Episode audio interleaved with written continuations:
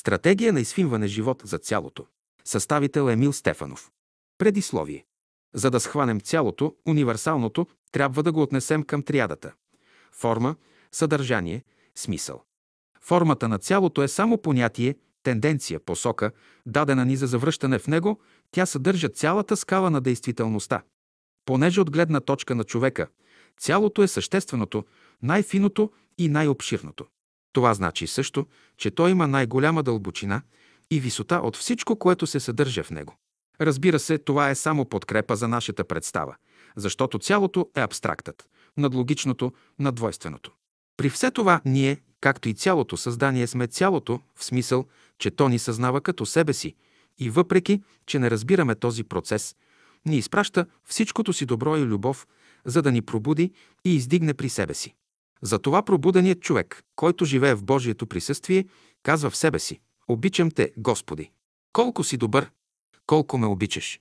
Това е пламъкът на любовта, който е стопил леда между онзи син или онази дъщеря и Бога, защото те вече съзнават великата Божия любов и живеят живота на цялото.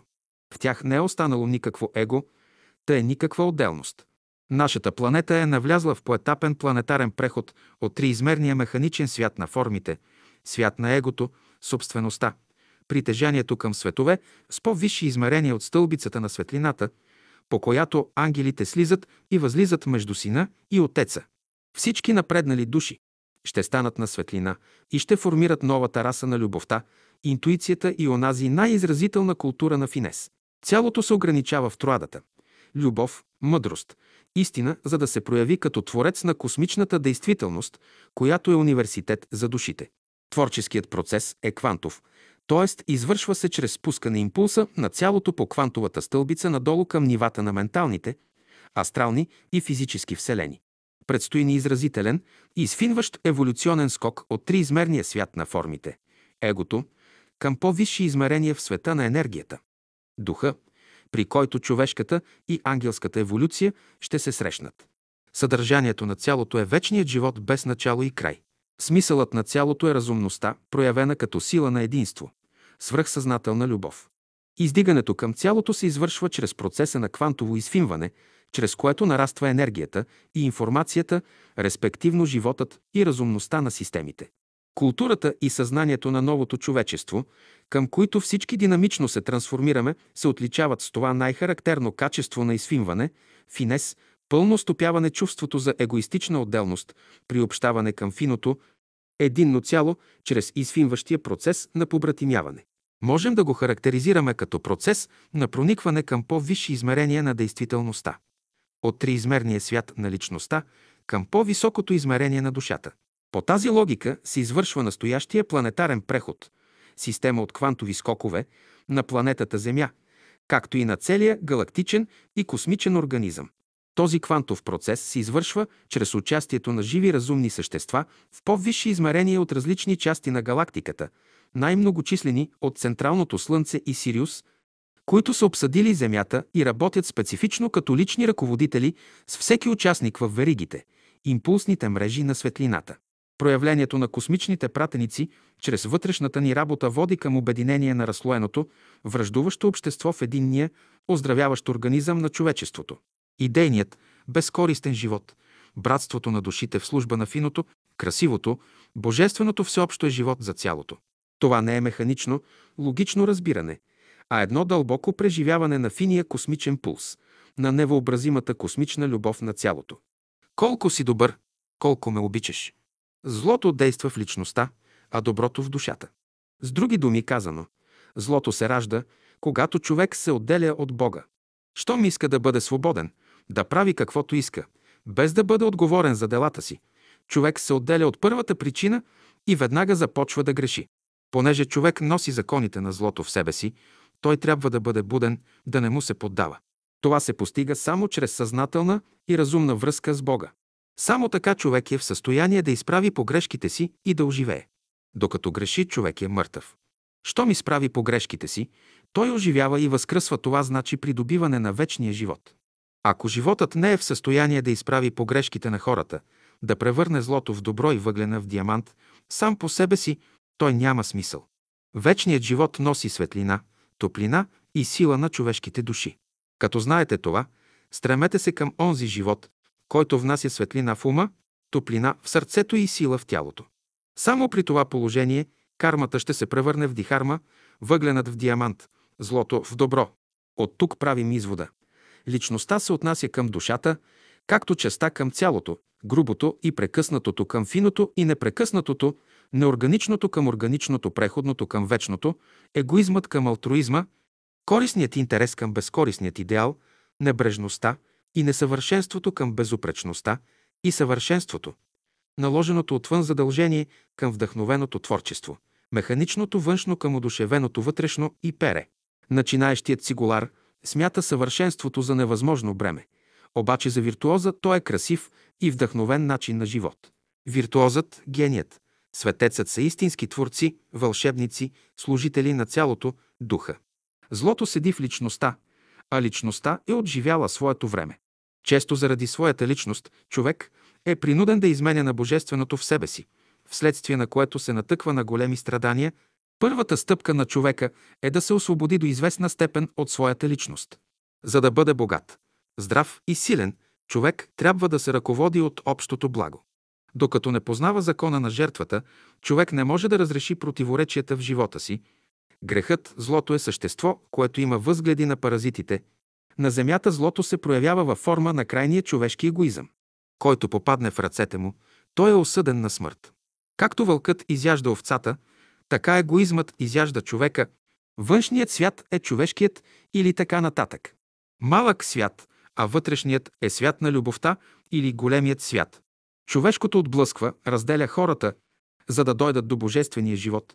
На всички хора предстои велика задача – да работят върху себе си, да се изучават и във всяка своя мисъл, във всяко свое чувство и действие да различават човешкото от божественото, по-човешки като разбираме нещата и живеем, никога не можем да се повдигнем.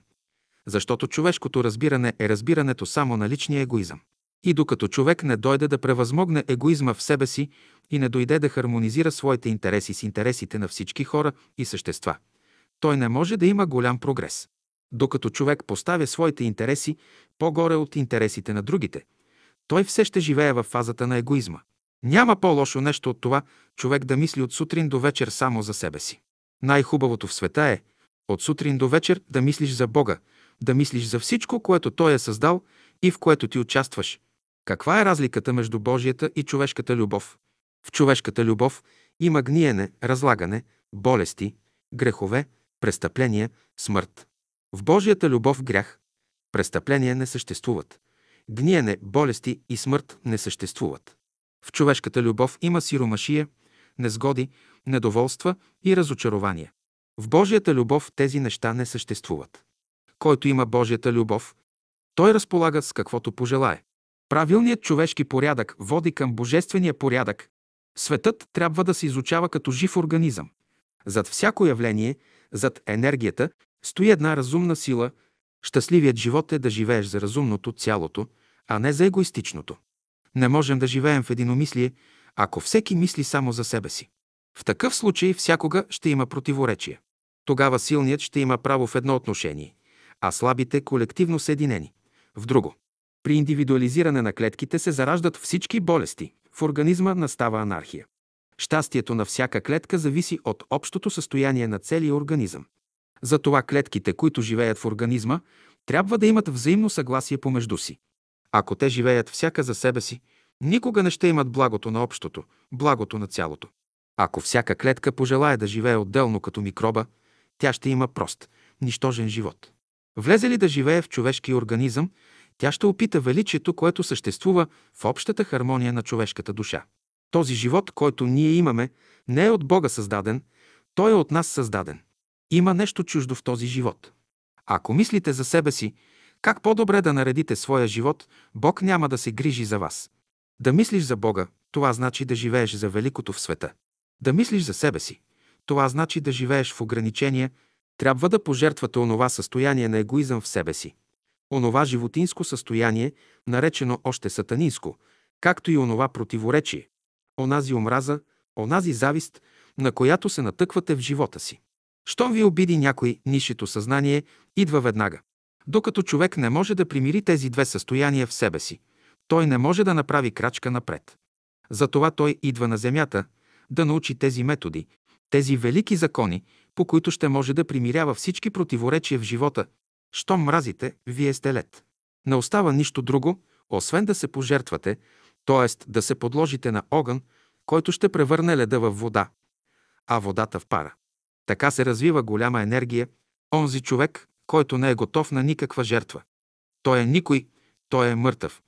В самопожертвованието се крие познаването на сина. Който познава сина, той е свободен.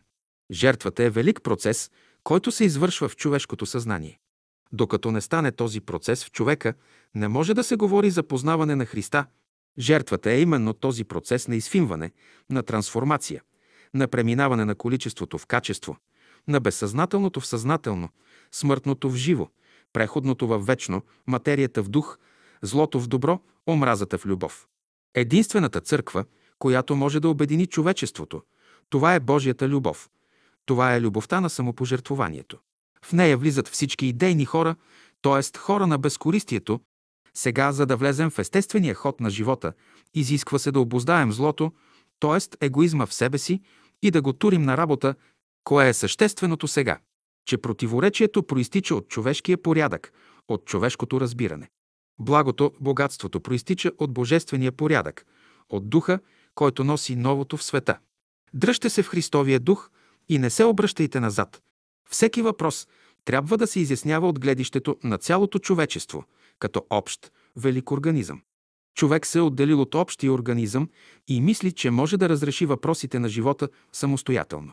Не, той трябва да разбере своето предназначение като част от целия организъм, там да намери своето място. Какво ще стане с организма, ако всяка клетка иска да живее самостоятелно? Цялото в човека е финото, централното в него. Само то може да го хармонизира с външния свят. За да не бъдеш нито господар, нито слуга, влез в центъра. Който е в центъра, трябва постоянно да дава. От него непрестанно трябва да изтича енергия. Докато даваш, ти си в божествения процес. Ако си недоволен, ти си в процеса на вземането, в човешкия процес. Даването е божествен процес. Да превърнеш твърдата неорганична материя в мека, т.е. органична, божественото цяло е непрекъснатото, същественото, финото. Изфинването е движение към пълния божествен потенциал на всички възможности. С изфинването на леда към течност, газ и лъчение, естеството му се енергизира, разширява, универсализира, разширява, освобождава.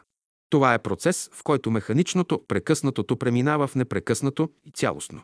Именно този процес в съзнанието и отношенията може да оживи, удушеви и активизира проявленията на индивида и обществото, да внесе в тях хармония и инициатива. Ако Бог живее в един народ, мир ще има в него, ако Бог не живее в този народ, мир няма да има. Българският народ трябва да стане мек, този народ не може да се повдигне с тази си грубост. Под думата мек не разбирам мекошав, но народ с едно благородно, отзивчиво сърце е сега, че трябвало да се разрешават социални въпроси, че трябвало пари, това са второстепенни въпроси. Вие можете да вземете пари отдето искате, но парата не повдига народа, размножението не повдига народа.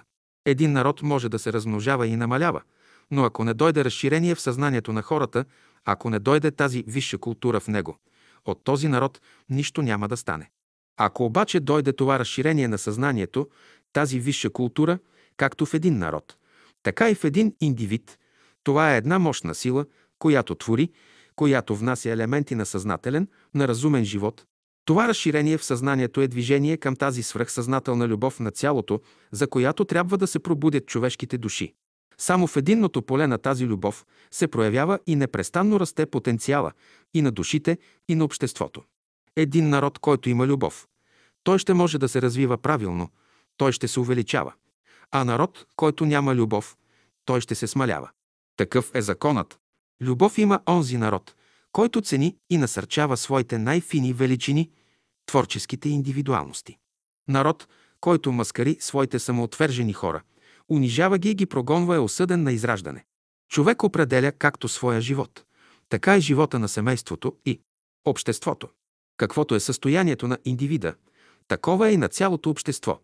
Индивидите образуват обществата, обществата образуват народите, а народите – цялото човечество. Човечеството пък има връзка с ангелския свят. Следователно, всичко зависи от индивида. Под индивид разбирам божественото начало в човека, неговата душа. Индивидът, в който живее душата е единица. В нея се крият всички условия и възможности за създаване на цялото човечество. Житното зърно крие в себе си условия за създаване на стоте житни зърна. Пред Бога една душа е повече нещо от цял народ. Защо? Защото който не може да зачете една душа, т.е. Бога в себе си, той нищо не може да направи. Любовта на човека се определя от това, доколко той зачита душата си. Ако не зачитате Христа и Бога, как ще зачитате ближния си? Под душа Христос разбира път, условие за движение на любовта. Дето има растене, там всичко е в движение. Христос не е някаква форма, а божествен дух, божествена идея, божествен идеал. Христовата душа и Христовото съзнание живее във всеки човек. Негов дълг е да влезе в пряка връзка с това възвишено съзнание вътре в своята душа и с неговата същина. Отец – цялото. Следователно, висшия ресурс, инициативните и творчески сили ще получим не отвън с просия, а чрез активизиране инициативно-творческия потенциал на всеки индивид, като възвишена, самоотвержена душа, посветена мотивирано на идея, идеал, кауза. Не чакайте помощта да дойде отвън. Впрегнете се всички на работа. Всички хора, семейства, общества и народи очакват външна помощ, отгоре да им се помогне. Силата и благоденствието са в отделния човек. Трябва добри хора да дойдат от странство. Вие имате добри хора. Те са между вас, между вашите добри овчари и овчарки. Аз намерих достатъчно умни хора между вас. България е пълна с моми и момци, които ще свършат велика работа. Божественото трябва да дойде първо в отделния човек и после в света. И растението първо възприема светлината от слънцето и после извлича сокове от земята. На приетото количество светлина отговаря количеството сокове, които растението извлича от земята. Всичко е скрито във вас. Достатъчно е да държите добри мисли и чувства в ума и сърцето си, за да разполагате с богатството на целия свят. И тогава няма да бъдете сиромаси, но ще давате от себе си, както изворът непрестанно дава. Отворете съкровищницата на своя живот, душата си и щедро давайте. Тя е пълна с блага и с добри семена, които трябва да сеете на божествената нива. Не мислете, че сте сиромаси. Всичко, което е вложено в вас, трябва да го проявите. Ако не го проявите, носите отговорност. Човек трябва да представлява извор, който постоянно дава и възприема. Това значи придобиване на любовта отвътре и предаването и навън. Любовта е инициативна сила на душата, начало на всяка активност. Без инициативните, спящи души, чието живот не е посветен на цялото, можем да наречем подвижни гробници. Същественото, ценното в обществото, народа, човечеството са пробудените души, които работят усърдно върху вложените в себе си божествени дарби и способности, с които служат на цялото. Те са гениите на човечеството, които го движат напред. Даровитите и генални хора са зародишът на новото в душата на народа и човечеството, към който трябва да се насочат всички сили на обществото, за да го отхранят и родят. Всички инертни, противодействащи сили са също необходими на новото, защото сред тях се формира неговия характер, воля, убеждение, реализираща сила. Бог направи човека по образ и подобие свое. След той направи още един човек от кал. Следователно, има човеци, които са направени по образ и подобие Божие, и други, които са направени от кал, мязът на кал, те имат жива душа и са смесени. Следователно, под народ трябва да разбираме разумното ядро, носител на новото, а не инертното. Аз под думата всичкия народ не разбирам тълпата, масата. Така може да говорите вие за някое стадо животни, но когато се отнася за народа, се разбира най-разумното. Ако вие не внесете тая идея в ума си, създавате най-голямото нещастие в света. Мощта на манипулираната, безсъзнателна маса роди тоталитарните идеи и общества, сивия нивелиран механистичен живот, винче в машината, войните, концлагерите, унищожението на всякаква душевност и творческа инициатива. Разумното, инициативното, божественото в душите може да се прояви сега. За него не са нужни петилетни планове. Божественото душата е реалността. Тя не е в миналото, не е в бъдещето, а извън времето и пространството на двойствения свят, във вечното сега. Инициативата може да се събуди още сега, стига обществото или индивидът да имат мобилизираща идея, идеал, кауза. Българите могат да имат мобилизираща национална идея, която да мобилизира не само народа, но и трансформиращото се човечество. Не трябва да чакаме утрешния ден. Днешният ден е най-хубавият ден. Той е една епоха в живота ви. Той, което е скрито в нас, е нещо велико. За него не трябва да чакаме утрешния ден. Утрешният ден ще се погрижи за себе си. Днешният ден е ден на щастие. Той е денят на слънцето. Утрешният ден е ден на месечината. Той е денят на постоянните промени. Днес си богат, утре си сиромах. Днешният ден е ден на богатството. Това, което може веднага да се мобилизира в един народ, е неговото духовно ядро. Това не са институциите на духовните общества или тези на културата и изкуството. Това са скромните и смирени души, посветени на общото благо, които са изработили от себе си скъпоценен характер. Те са не само експертите, майсторите, виртуозите, но неподкупните, честните, идейните хора, които отварят пътя на една нация към светлината. Тези скромни души, на които никога до сега обществото не е обръщало внимание, са неговото истинско богатство, което ще му донесе благоденствие и щастие. Бъдещето на един народ зависи от дейността на духовните хора в него. Величието на един народ се дължи на неговите морални сили, на неговите високодуховни, просветени хора. Величието на един народ се дължи на неговите вътрешни идеали, които се прилагат в обществения и политическия живот. Добрите, разумните хора в една държава представят ядката на нейния вътрешен живот. Те са спасители както на своя народ, така и на цялото човечество. Всичко това, което съставлява ядката на този български народ, трябва да се привлече. Не са много, но тази ядка е същината на народа. Те са българите. Тази ядка всичко друго може да образува. И трябва да се образуват групи. По един, по двама да се събират, да имат метод в тяхната работа. Да има кореспонденти, които да им пишат и мнозина ще вземат участие в тази кореспонденция. Съвременният човек се чувства изоставен, самотен, безпомощен. До него не достига никаква насърчителна обществена идея, процес, той не чувства тока на обществения живот. Обществото няма целенасочена информационна система и стратегия, която да активизира и целенасочи личния живот на изгубения и откъснат от отчужденото общество масов човек. Това е сбор от формации със свои интереси, а не общество с национална идея, вдъхновяваща линеещия индивид. Обществото не предлага на индивида онези висши нравствени и идейни ценности, които да формират от него спасител на загниващия, умиращия. Обществен организъм. Ония, които могат да дадат това знание, са забравени и сами са се превърнали в безнадежни индивидуалисти. Обществото трябва да се обърне към този свой зародиш, да активизира това свое ядро, за да не погине. Аз искам да намеря онези честни, справедливи, благородни българи, които не крадат, не лъжат, не злословят.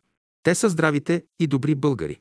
На тези българи аз ще измия краката, ще им дам огощение и ще ги нарека мои братя – Повдигането на българския народ зависи изключително от духовно издигнатите му хора. Ако те дружно заработят за него, и той ще се повдига.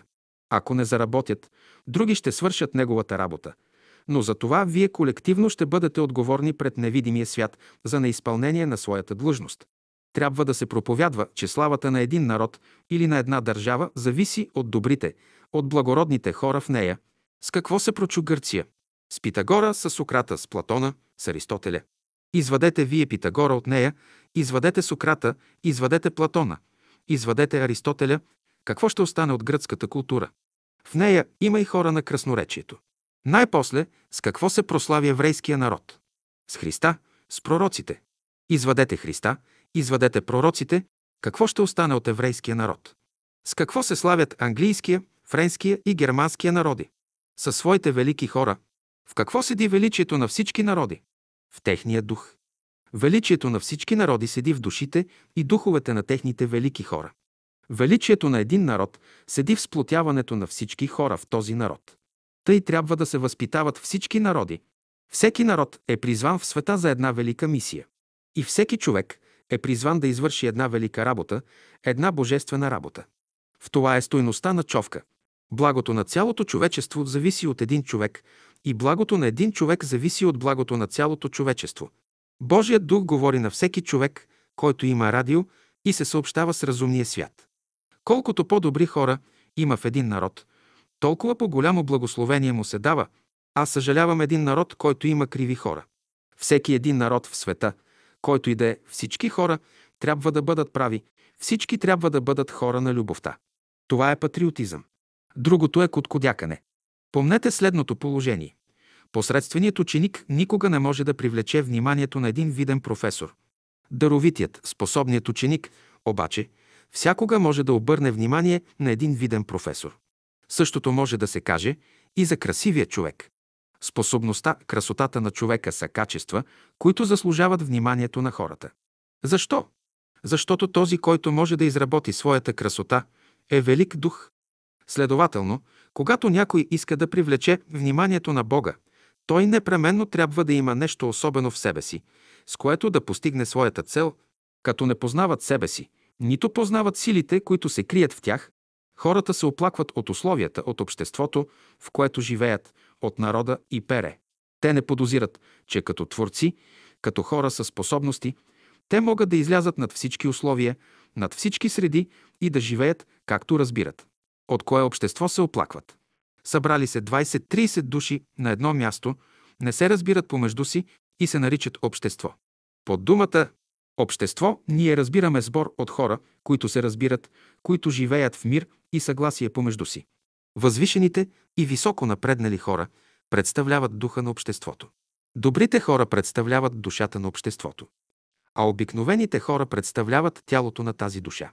Ето защо, когато говорите за дадено общество, трябва да имате предвид за какво се произнасяте – за духа, за душата или за тялото на това общество. Да се изправи един народ материално е много лесна работа, но духовно да повдигнеш един народ е мъчна работа. Да се обърне един народ към правдата е трудна работа. Развитието на един народ зависи от неговото отношение спрямо истината, зависи от това дали той ще свидетелства за истината. За да свидетелствате за истината, вие трябва да познаете, че сте слуги на Господа, а не господари, трябва да си припомните вашите задължения. Вие трябва да разполагате с много познания, и то не само да ги възприемете, а да ги осъзнаете и освоите. Вие можете да изгълтате Божието Слово, но ще ви ползва ли то? Не, то ще ви ползва само тогава, когато го сдъвчете. Мълцина последователи вникнаха в Словото, мълцина намериха живата връзка между механично повтарените – несвързани цитати, мълцина дадоха образец на обществото за хора с изграден цялостен мироглед. Духовното невежество и саморазрушението на този народ вика срещу тях. Този народ се нуждае от апостоли, защото духовният мрак в него е непрогледен. Имате ли вие този морал? Ако бяхте толкова умни от 10 тия ваши дългове, вие имате повече от 20 милиарда да плащате. Имате повече от 10-15 министри, избити по улиците като псета. Отде е това? Ами само това ли е? Аз съм толкова доблестен, че ви говоря една истина и не ви желая злото. Не трябва да се лъжете. Това не е българщина, но това е варварщина. И когато западните народи искат да определят българите, казват, вие сте варвари и до някъде са прави. Българите са варвари, а онези вървят подир варварите. Днес в никое общество не можете да намерите двама души на едно мнение. Започват да спорят кой е прав, кой крив. Вие сте дошли до такава едностранчивост на нещата, която се отразила болезнено върху вашия организъм. Вие сте крайно честолюбиви, приличате на електрически бутон или бомба. Още Христос предсказа, че духовните няма да свършат възложената им работа, но отрудените, огрешените хора от света ще осъзнаят положението си и ще приложат божествените истини, за да се променят, да се спасят. Учителят идва в най-трудната страна за приемане на новото и приема сред първите си ученици най-вироглавите българи. Вие всички сте виновни за падането на българското царство. А понеже сега трябва да изправите грешките си, то сега се подлагате на изпит при благоприятни условия, за да можете да помогнете на България. В минало време, при падането на България, сте били боляри и какви ли не зулуми сте вършили – вие сте поканени да работите и ако вървите подир мен и не се спъвате, ще бъде добре за този народ. Успехът на този народ зависи от това, как вие ще работите. Този народ се нуждае от хора, които да му помагат, а не да спъват напредъка му. Знайте, че ако това дело се спъне, спъва се и българския народ, спъвате и себе си. Вие трябва да обичате всички хора и да почитате убежденията им, без да ги критикувате и осъждате. Желанието ми е да изчезне дисхармонията във вас, която причинява редица пакости. Заради Бога искам да направите този велик подвиг – помирението. Защо ви помагам аз?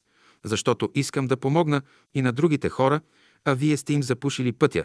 Повдигането на българския народ зависи от вашата работа като ученици. Ако вие работите, той ще се повдигне. Ако не работите, други ще свършат вашата работа, но за това вие колективно ще бъдете отговорни. Белите брати работят върху вас и вие трябва да работите. Ако не работите, ще дойдат други да ви заместят. Няма да се минат много години и ще бъдете свидетели на методите, чрез които новото си пробива път. Отвън, от целия свят, ще дойдат братя и сестри, да подемат новите идеи и да ги разнесат по домовете си. Отвън ще дойдат братя и сестри да се обединят в едно цяло, да работят в единство и съгласие. Космичните процеси на съзнанието и живота се подчиняват на определени цикли. При завършването на даден цикъл, полюсите сменят местата си. Така учените и религиозните, богатите и бедните, преуспяващите и унизените ще сменят местата си. Освен в притчите за блудния син, в работниците на лозето, в тази за званите и избраните поканени на сватбата на Агнеца Божия има и един покъртителен пример от подвизаването на Христа, който иллюстрира този процес на прекръстосване. Един езичник, римски стотник, моли Христа да изцели слугата му. Исус казва, ще дойда да го изцеля, но стотникът му отвръща. Не съм достоен да влезеш в дома ми, но кажи само реч и слугата ми ще изцелее. В този час слугата изцелява. Развълнуван, Исус се обръща към своите ученици и им казва, нито в Израиле съм видял такава вяра. Но казвам ви, ще дойдат мнозина от изток и запад, от север и юг, и ще насядат с Авраама, Исаака и Якова, а синовете на царството ще бъдат изпъдани във външната тъмнина. Там ще бъде плач и скърцане с зъби. Днес светът разбира по-добре духовните истини от свещениците, последователите, званите. Мнозина скромни, невидими за светската шумотевица души постигат по-висока реализация от тях. Истинската духовна работа днес е в света, а не в духовните школи и полумрака на храмовете. Бъдещето носи едно чудо на света. Вярващите ще станат безверници, а безверниците – вярващи. Ония, които са в Царството Божие, ще бъдат изпъдени навън, а тия, които са вън, ще влязат в Царството Божие. Това се очаква да стане на земята. За да не ви изпъдят от Царството Божие, излезте преждевременно, за да помагате на братята си, които искат да влязат вътре. Христос иска да ви види с безверниците и заедно с тях да влезете в Царството Божие. Христос казва, синовете на Бога ще бъдат изпъдени от Царството Божие, като знаете това, кажете в себе си. Господи, искам да бъда в света, да работя за по-малките си братя. Религиозните искат да слязат от висотата, на която са застанали. Светските искат да се качат на високо. Но и едните, и другите се отбягват. Те не знаят, че едни други могат да си помагат. Едно е нужно – да сменят местата и службите си. Един от великите закони в природата е законът на обмяната. Днес Господ идва чрез учените хора, чрез своя дух. Той заставя учените да работят и по този начин да учат по-невежите и обикновени хора. Много харесвам учените, защото те идват до известни истини след ред наблюдения, опити, доказателства, изследвания. Като направят някаква погрешка, веднага я признават и коригират. Един религиозен човек, като каже нещо, остава с негов век и веков. Религиозният не е скромен като учения да си признае погрешките и да ги изправи. Като каже, че вярва в Бога, смята, че е непогрешим. Дали е богат или беден, учен или прост, всеки човек отговаря пред божественото си естество да прояви красивото, възвишеното и благородното, вложено в неговата душа. Висшето в душата е инициативната сила на любовта, от която започва всяко проявление. Проявяването на тази инициативна сила наричаме пробуждане на душата. Душата е космично явление, същинско естество на човека, чието проявление отеква в цялото общество, в цялото човечество, в цялата космична реалност. Същината на човека се крие в душата му. Тя създава около себе си нов свят, толкова по-красив, колкото е по-пробудена. Едно дърво може да живее на земята толкова повече, колкото е по-самостоятелно, т.е. колкото по-добре може да се ползва от окръжаващата природа. Когато влезе в процеса на събуждането си, човек стъпва на своето място. Едно е мястото, на което човек се чувства като у дома си. Това място наричаме божествено. Видите ли, че някой човек проявява любовта си към всички хора. Той е стъпил вече на божественото място. На това място, като във фокус, се събират всички хора. Стремете се да дойдете до мястото, дето всички хора се събират, защото там е животът на безсмъртието. Излезете ли от това място, смъртта ви дебне, душата е вътрешният реален свят, в който царува съзнанието на цялото, на любовта. Когато се пробуди това съзнание на душата, човек съзнава всички хора, всички същества, като едно семейство от свои братя и сестри с един баща, Бог и една майка, Господ. Любов е това, което те прави силен, мощен, здрав, безсмъртен. Душата е образ на Бога, тя е безсмъртна, а една хижа няма защо да е безсмъртна. Величието на човека седи в неговата душа. Не заглушавайте с живота си живота на душата. Любовта, ако не влезе в живота ви, в ума, в сърцето, в тялото да ви възроди, у вас всичко ще е мъртвило. Любовта, за която ви говоря, трябва да заживее у вас, та да съживи и вас, и вашите ближни. Задачата на човека е да работи върху себе си, да бъде здрав, силен и разумен. Добрите мисли и желания дават възможност на човека да придобие здраве, сила, да прояви своята разумност. При това положение обществата ще се преустроят магически. За обикновените хора нещата стават бавно, а за мъдреците изведнъж. На какво разчита житното зърно? На силата, която е вложена в него, на същото трябва да разчитате и вие. Силата, която е вложена в вас, е реалното в живота.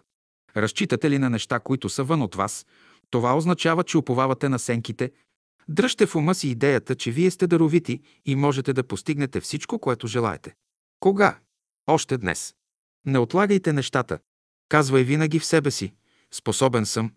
За в бъдеще ще развия още повече качества. Всички хора казват какво е казал Сократ, Толстой, Христос, но не правят опит да следват примера на великите хора. Великите и гениални хора са станали такива, защото ден и нощ са работили върху своя ум и сърце, разработвали са ги. Днес повечето хора се оправдават за неуспеха си с условията. Вината не е в условията, а във вашия вътрешен страх. Не сте герой.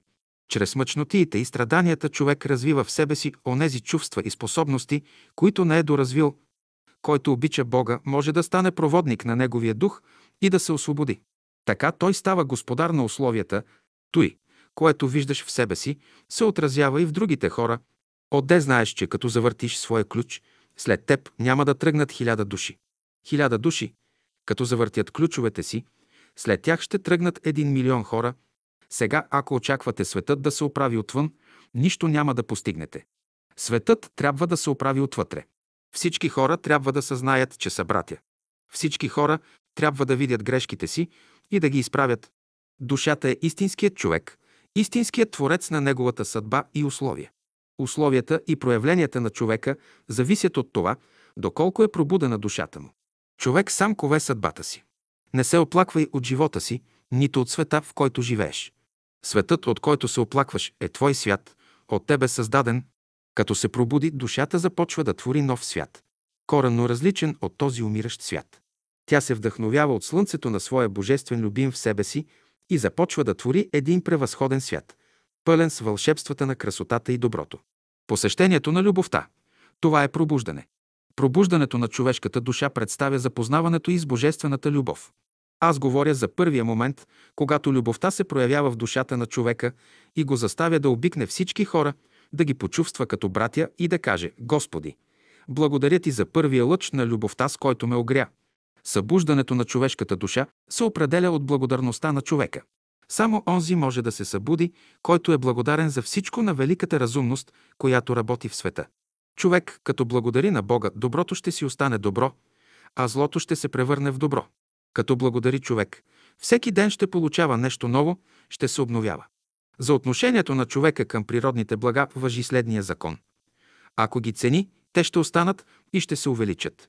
Ако не ги оцени, ще си отидат. А марилото, дали ги е оценил, е благодарността.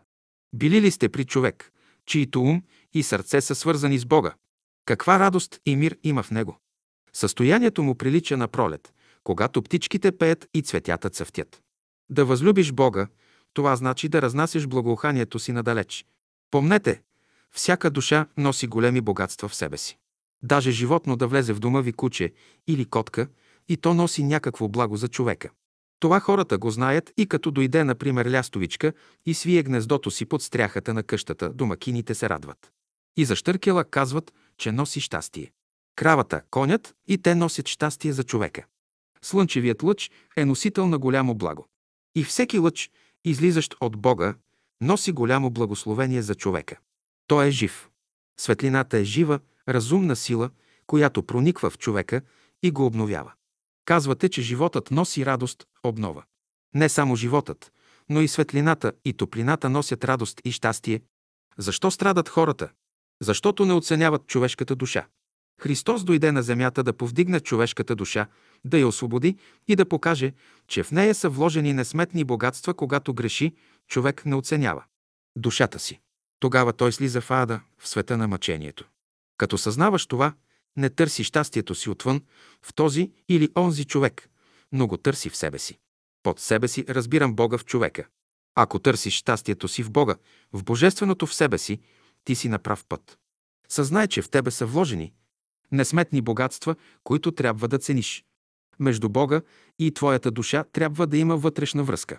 Като съзнаваш това, ти всякога ще му благодариш. Благодарили ли сте на Господа за благата и богатствата, които са ви дадени? Благодарили ли сте за вниманието на Бога към вас? За да не изпадаш в противоречие, ще обичаш душата на човека, която никога не се изменя. В това именно е красотата на душата, че любовта е вечна, неизменна. Достатъчно е само за момент да зърнете красотата на душата, за да не я забравите никога. Който е любил за момент, поне е видял красотата на душата. Няма човек, който като види душата, да не се влюби. Лошото за нас е там, че като я видим, тя веднага се скрива. Ходиш, плачеш, търсиш я, но не можеш да я намериш. Следователно, това, което човек търси и за което плаче, е красивата човешка душа. Тя не стои на едно място. От време на време само тя посещава човека за момент и веднага изчезва. Струва си човек да живее хиляди години на земята само за този момент, да зърне красивата душа, да се наслади от красотата на живота, да види с какво богатство разполага тя. Велик момент е да видиш своята красива душа. Целият свят ще те посети, всички хора ще се трупат около тебе и те да вземат участие в твоята радост. Ученикът трябва да се стреми към зазоряване на своята душа. Няма по-красив момент в живота на човека от зазоряването. И при изгрева на слънцето няма по-красив момент от зазоряването. Да възлюбиш ближния си като себе си, това значи да възлюбиш всяка душа вън от себе си. Ближният ти е бил в тебе и е излязъл вън от тебе. Ако при това положение можеш да го възлюбиш като себе си, ти си изпълнил втория велик закон на любовта. Ще възразите, че не помните ближният ви да е бил във вас и да е излязъл. Това нищо не значи. И житното зърно не знае, че от него са излезли всички житни зранца на класа. Следователно, ти трябва да любиш ближния си като себе си. Идва време, когато човек ще престане да се съзнава като предметно същество, а ще се осъзнае като жива, разумна светлина, виделина. Това е пробуждането на душата за света и живота на цялото. Велика е душата, тя може да става по-малка от атома и по-голяма от Вселената. Всичко се оживотворява от Божествената майка – душата. Всички души се преливат нежно в великата душа. Една малка искрица е достатъчна да запали велик пламък, който да обхване цялото човечество. Една такава искрица е достатъчна да запали свещичката на душата, от която ще пламнат всички души. Питате, коя е причината за противоречията между българите? Тяхната свещица още не е запалена. Когато от великия невидим свят на духа дойдат уния с огнените езици, са запалените свещици на Божественото съзнание, ще започне онази педесетница на неугасимия пламък на промяната. Защото пробуждането на душите е космичен процес, за който духовното ядро на народа е озряло. Определеното число за възкресение между българите, това е числото 1400. Това е то българският народ. Значи 1400 души българи има да се сеят наново. Те са тези, в които духът се е вселил и очакват своето пълно раждане. Тези 1400 души са, които от червей ще преминат в пеперуда, а другите ще останат още дълго време, като буби да ги храните още. Спасението на човечеството е в ръцете на онези души, които са работили усилено върху себе си, за да се приготвят за този космичен процес на трансформация. Те ще се съединят с напреднали светли същества, за да смекчат страданията на човечеството и да го повдигнат. Всички земетресения, природни бедствия, войни, катастрофи, пожари, епидемии и нещастия проистичат от негативната енергия на онази тъмна и злобна човешка мисъл, толкова характерна за съвременния свят. Насаждането на такива мисли от политическата и информационна съвременна планетарна власт е престъпление срещу човечеството, което ще унищожи и заличи отиващото си старо устройство и култура на съвременната човешка цивилизация. Единствената сила, която може да смекчи този разрушителен процес, е съзнателната трансформация на духовното ядро на човечеството. Тези светли души ще помогнат на човечеството със своите духовни капитали да разплати натрупаните хилядолетни дългове от живота в невежество и мрак. Днес светът се съди и мъртвите ще възкръснат, ще си явят на съд пред Господа съдбата се налага по различни начини. Чрез земетресения, чрез войни, чрез болести, чрез страдания. Бог казва на Израиля, търсете ме докато съм близо, това значи, търсете Бога, докато още не е закоравяло сърцето ви, докато съзнанието ви не се е помрачило. Стане ли това, ще дойдат катаклизми и катастрофи в света. Това е начало на изпитанията, които няма да преминат скоро. Земята ще се тресе, ще се огъва, докато се създаде новото. Нов свят се твори сега. Не се обесърчавайте, но уповавайте на Бога и кажете като псалмопевеца, тисящи ще падат от страната ти и десет тисящи от десно ти, но до тебе нема да се приближи, работете върху ума и сърцето си съзнателно, да бъдете от онези праведни, добри и разумни хора, за които възвишените, напреднали братя са готови всякога да воюват. Вие ще работите за доброто на своята душа, както и за доброто на своите ближни, а други ще воюват за вас. Когато дойдоха ангелите в Содом и Гомор да погубят тези градове, Аврам ги запита, ако има поне 10 праведни между жителите на Содом и Гомор, ще погубите ли градовете? Ангелите отговориха, няма да ги погубим обаче между жителите на Содом и Гомор нямаше даже 10 души праведни, затова се приложи наказанието върху тях. Желая и между вас да има поне 10 души праведни, да не се приложи наказанието на света. Ако не може да се избегне напълно наказанието, поне да се смекчи. Земетресенията, които станаха в Чирпан и Пловдив, показаха, че там нямаше 10 души праведни. Аз им казвам това нещо в очите. Намерете 10 души праведни и земетресението ще мине и ще замине, без да причини големи нещастия. Няма ли 10 души праведни, земетресението ще стане и големи нещастия ще причини. Тия 10 души праведници са 10 опорни точки, които гарантират известна стабилност. Земетресението, което стана в Пловдив на 18 април, 9 часа вечерта, беше определено да стане сред нощ, но това, което можеше да направим ние, беше да го ускорим, да стане 2-3 часа по-рано, за да се избегнат по-големите нещастия. Добрите хора в България предотвратиха големите нещастия. Ако имаше повече добри хора, те съвсем щяха да предотвратят земетресението, от преди години още аз имах силно желание да избавя българите от страданията, които днес дойдоха. И земетресението спря до София. Обаче, ако българите не изменят поведението си спрямо небето, ако не се решат да служат на Бога, страданията и изпитанията ще дойдат. За нас е важно София да се спаси, да има 10 души богаташи, които да вложат своите капитали в Божествената банка, да кредитират София. Да не мислите, че праведните хора са бедни. Не, Бедният човек не може да бъде праведен. Праведните хора са дошли на земята да извършат някаква специална работа и да придобият опитност. Те са дошли от друга някаква система и разполагат с цялата земя, могат да живеят тук колкото години искат и като си свършат работата, ще си отидат отдето са дошли. Богати са праведните хора. Синове Божии са те.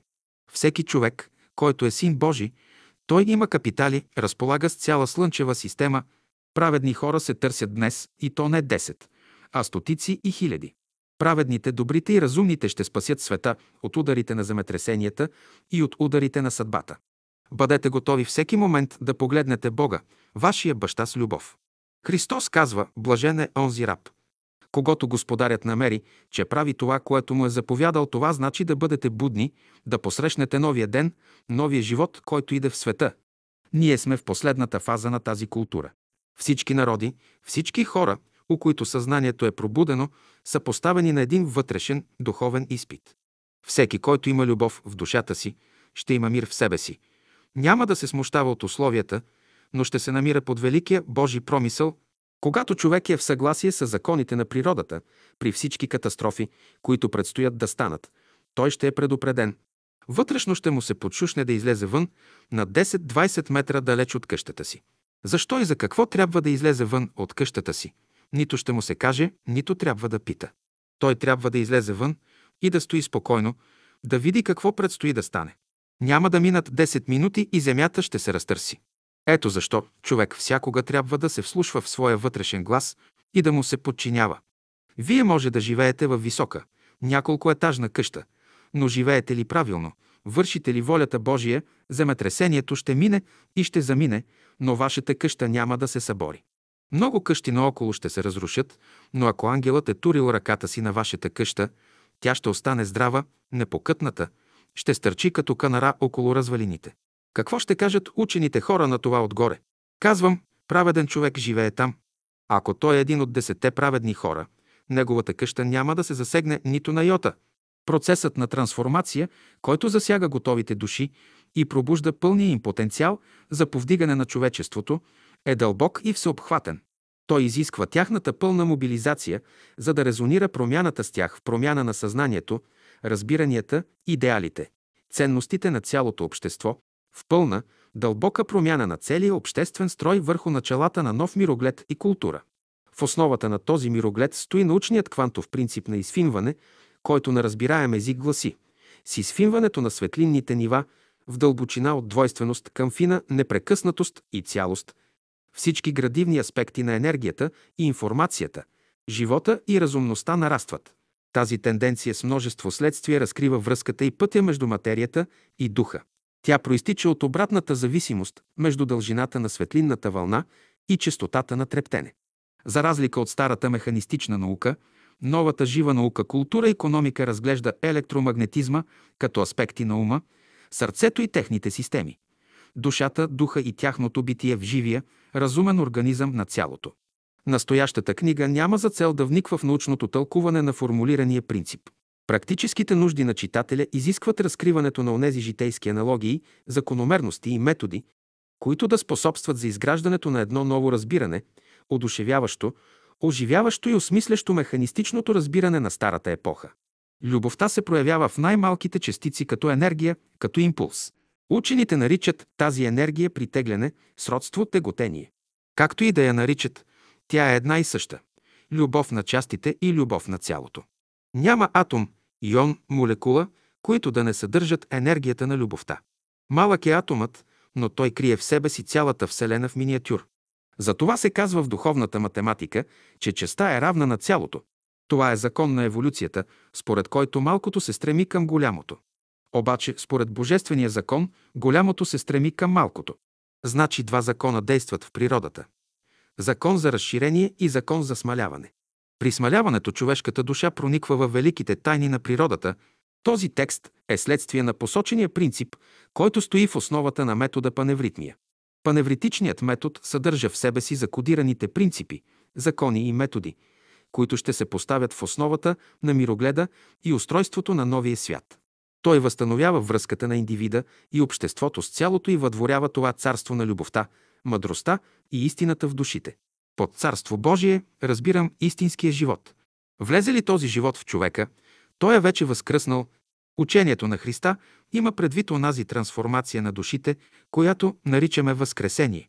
Всеки народ трябва да приеме учението на Христа, което носи обществена, политическа и духовна култура, която почива на закона на любовта.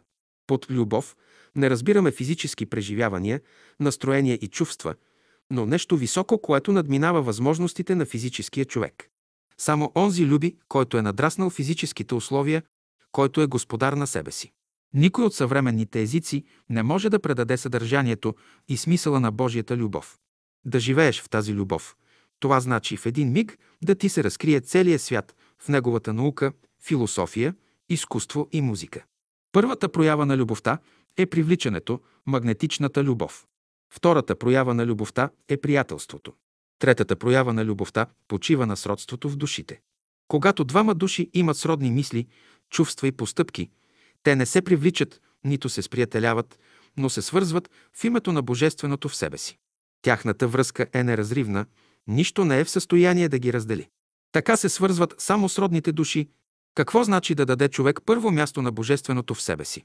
Това значи да спре вниманието си и върху най-малките величини, в които Бог живее. В моя ум любовта е подтик, първия подтик в света. Ако този подтик не дойде, нищо не може да се направи.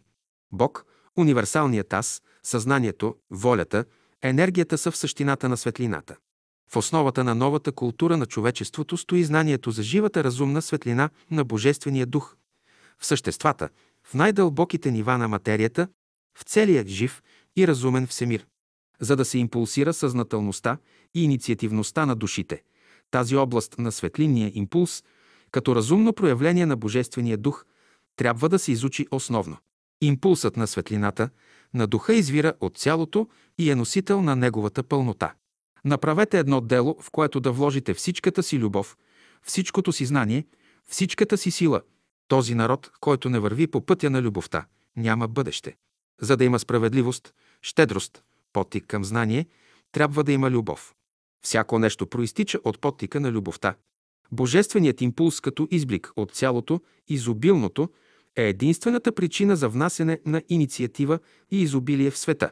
Този импулс е слънце, светлина, която дава, а механичните външни реформи са бюрократични, бездушни смукала, които като всичко механично наложено се стремят да вземат, да откраднат.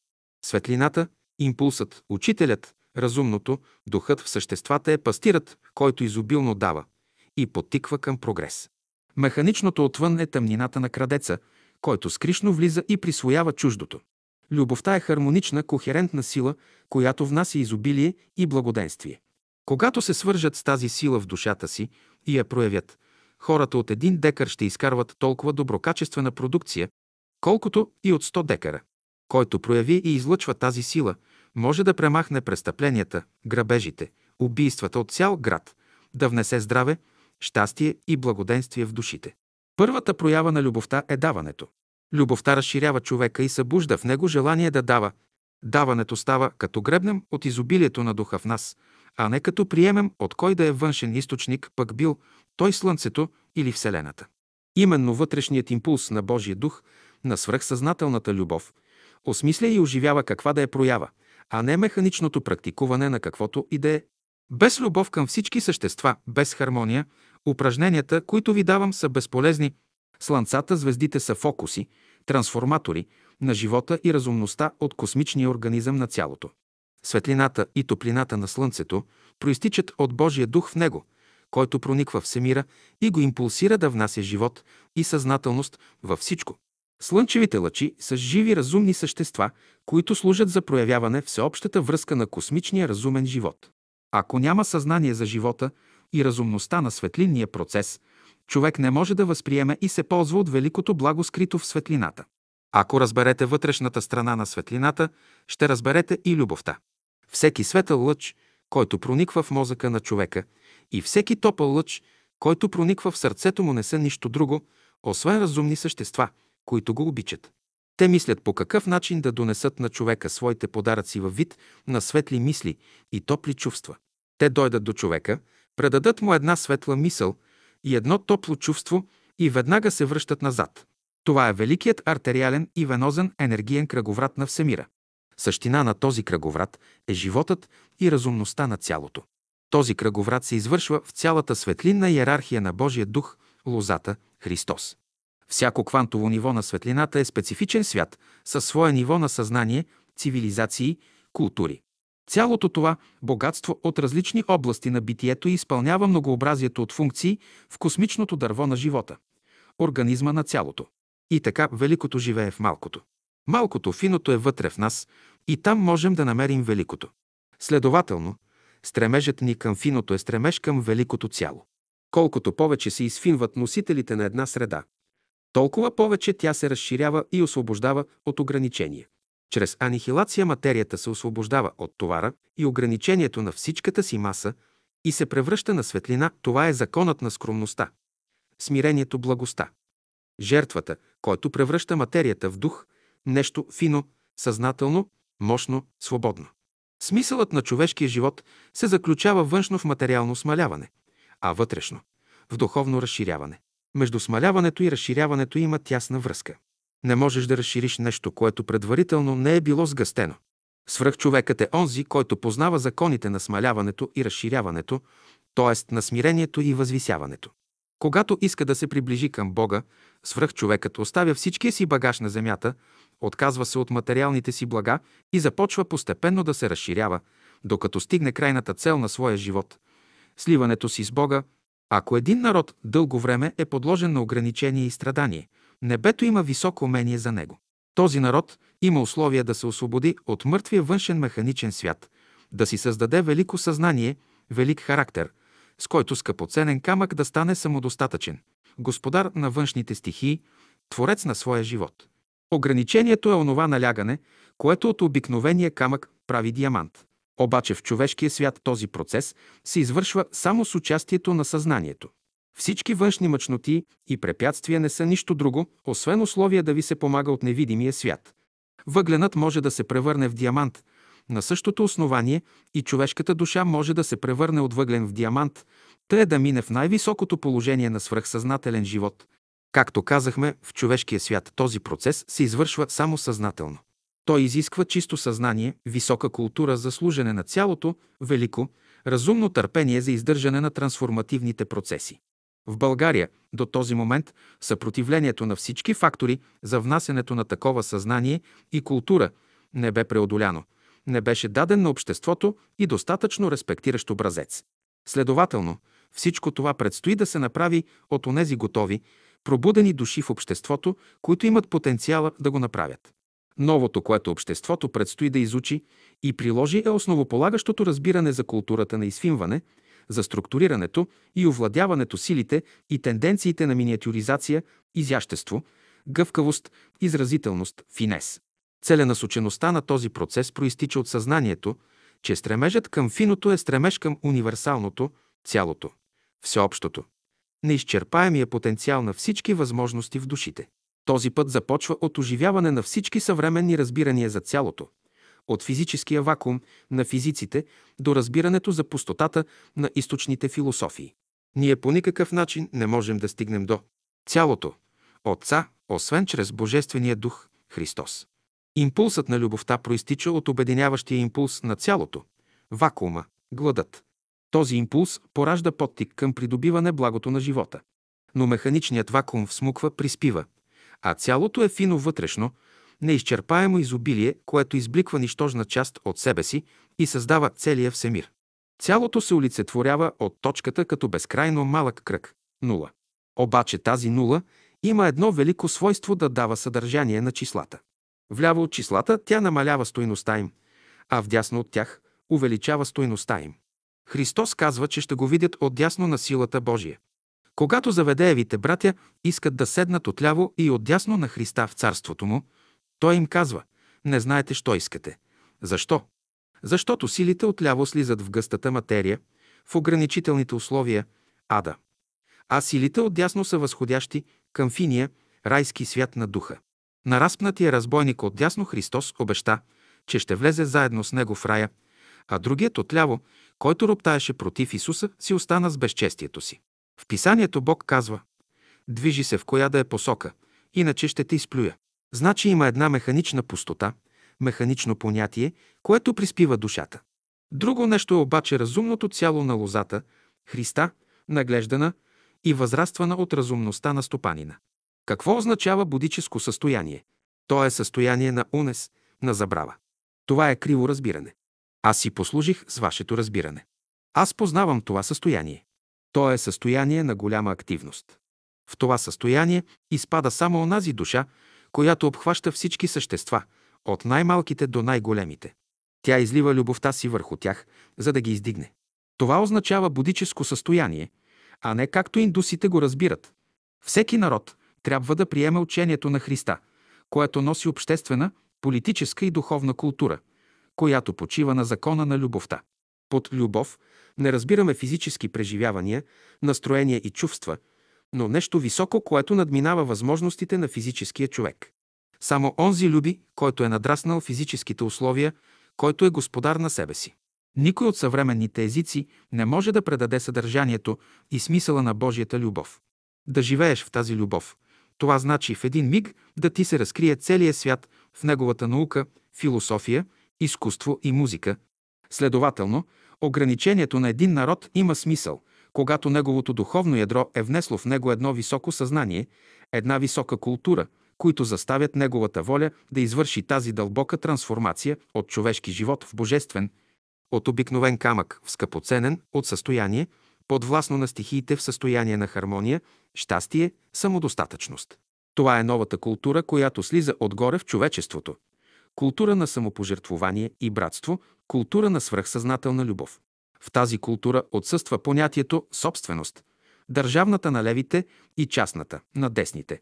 В тази култура отсъства понятието религия с нейните институции, форми и интереси. В тази култура присъства единствено самопожертвователната любов на цялото, свръхсъзнателната любов на всежертвената, инициативна, творческа, божествена душа.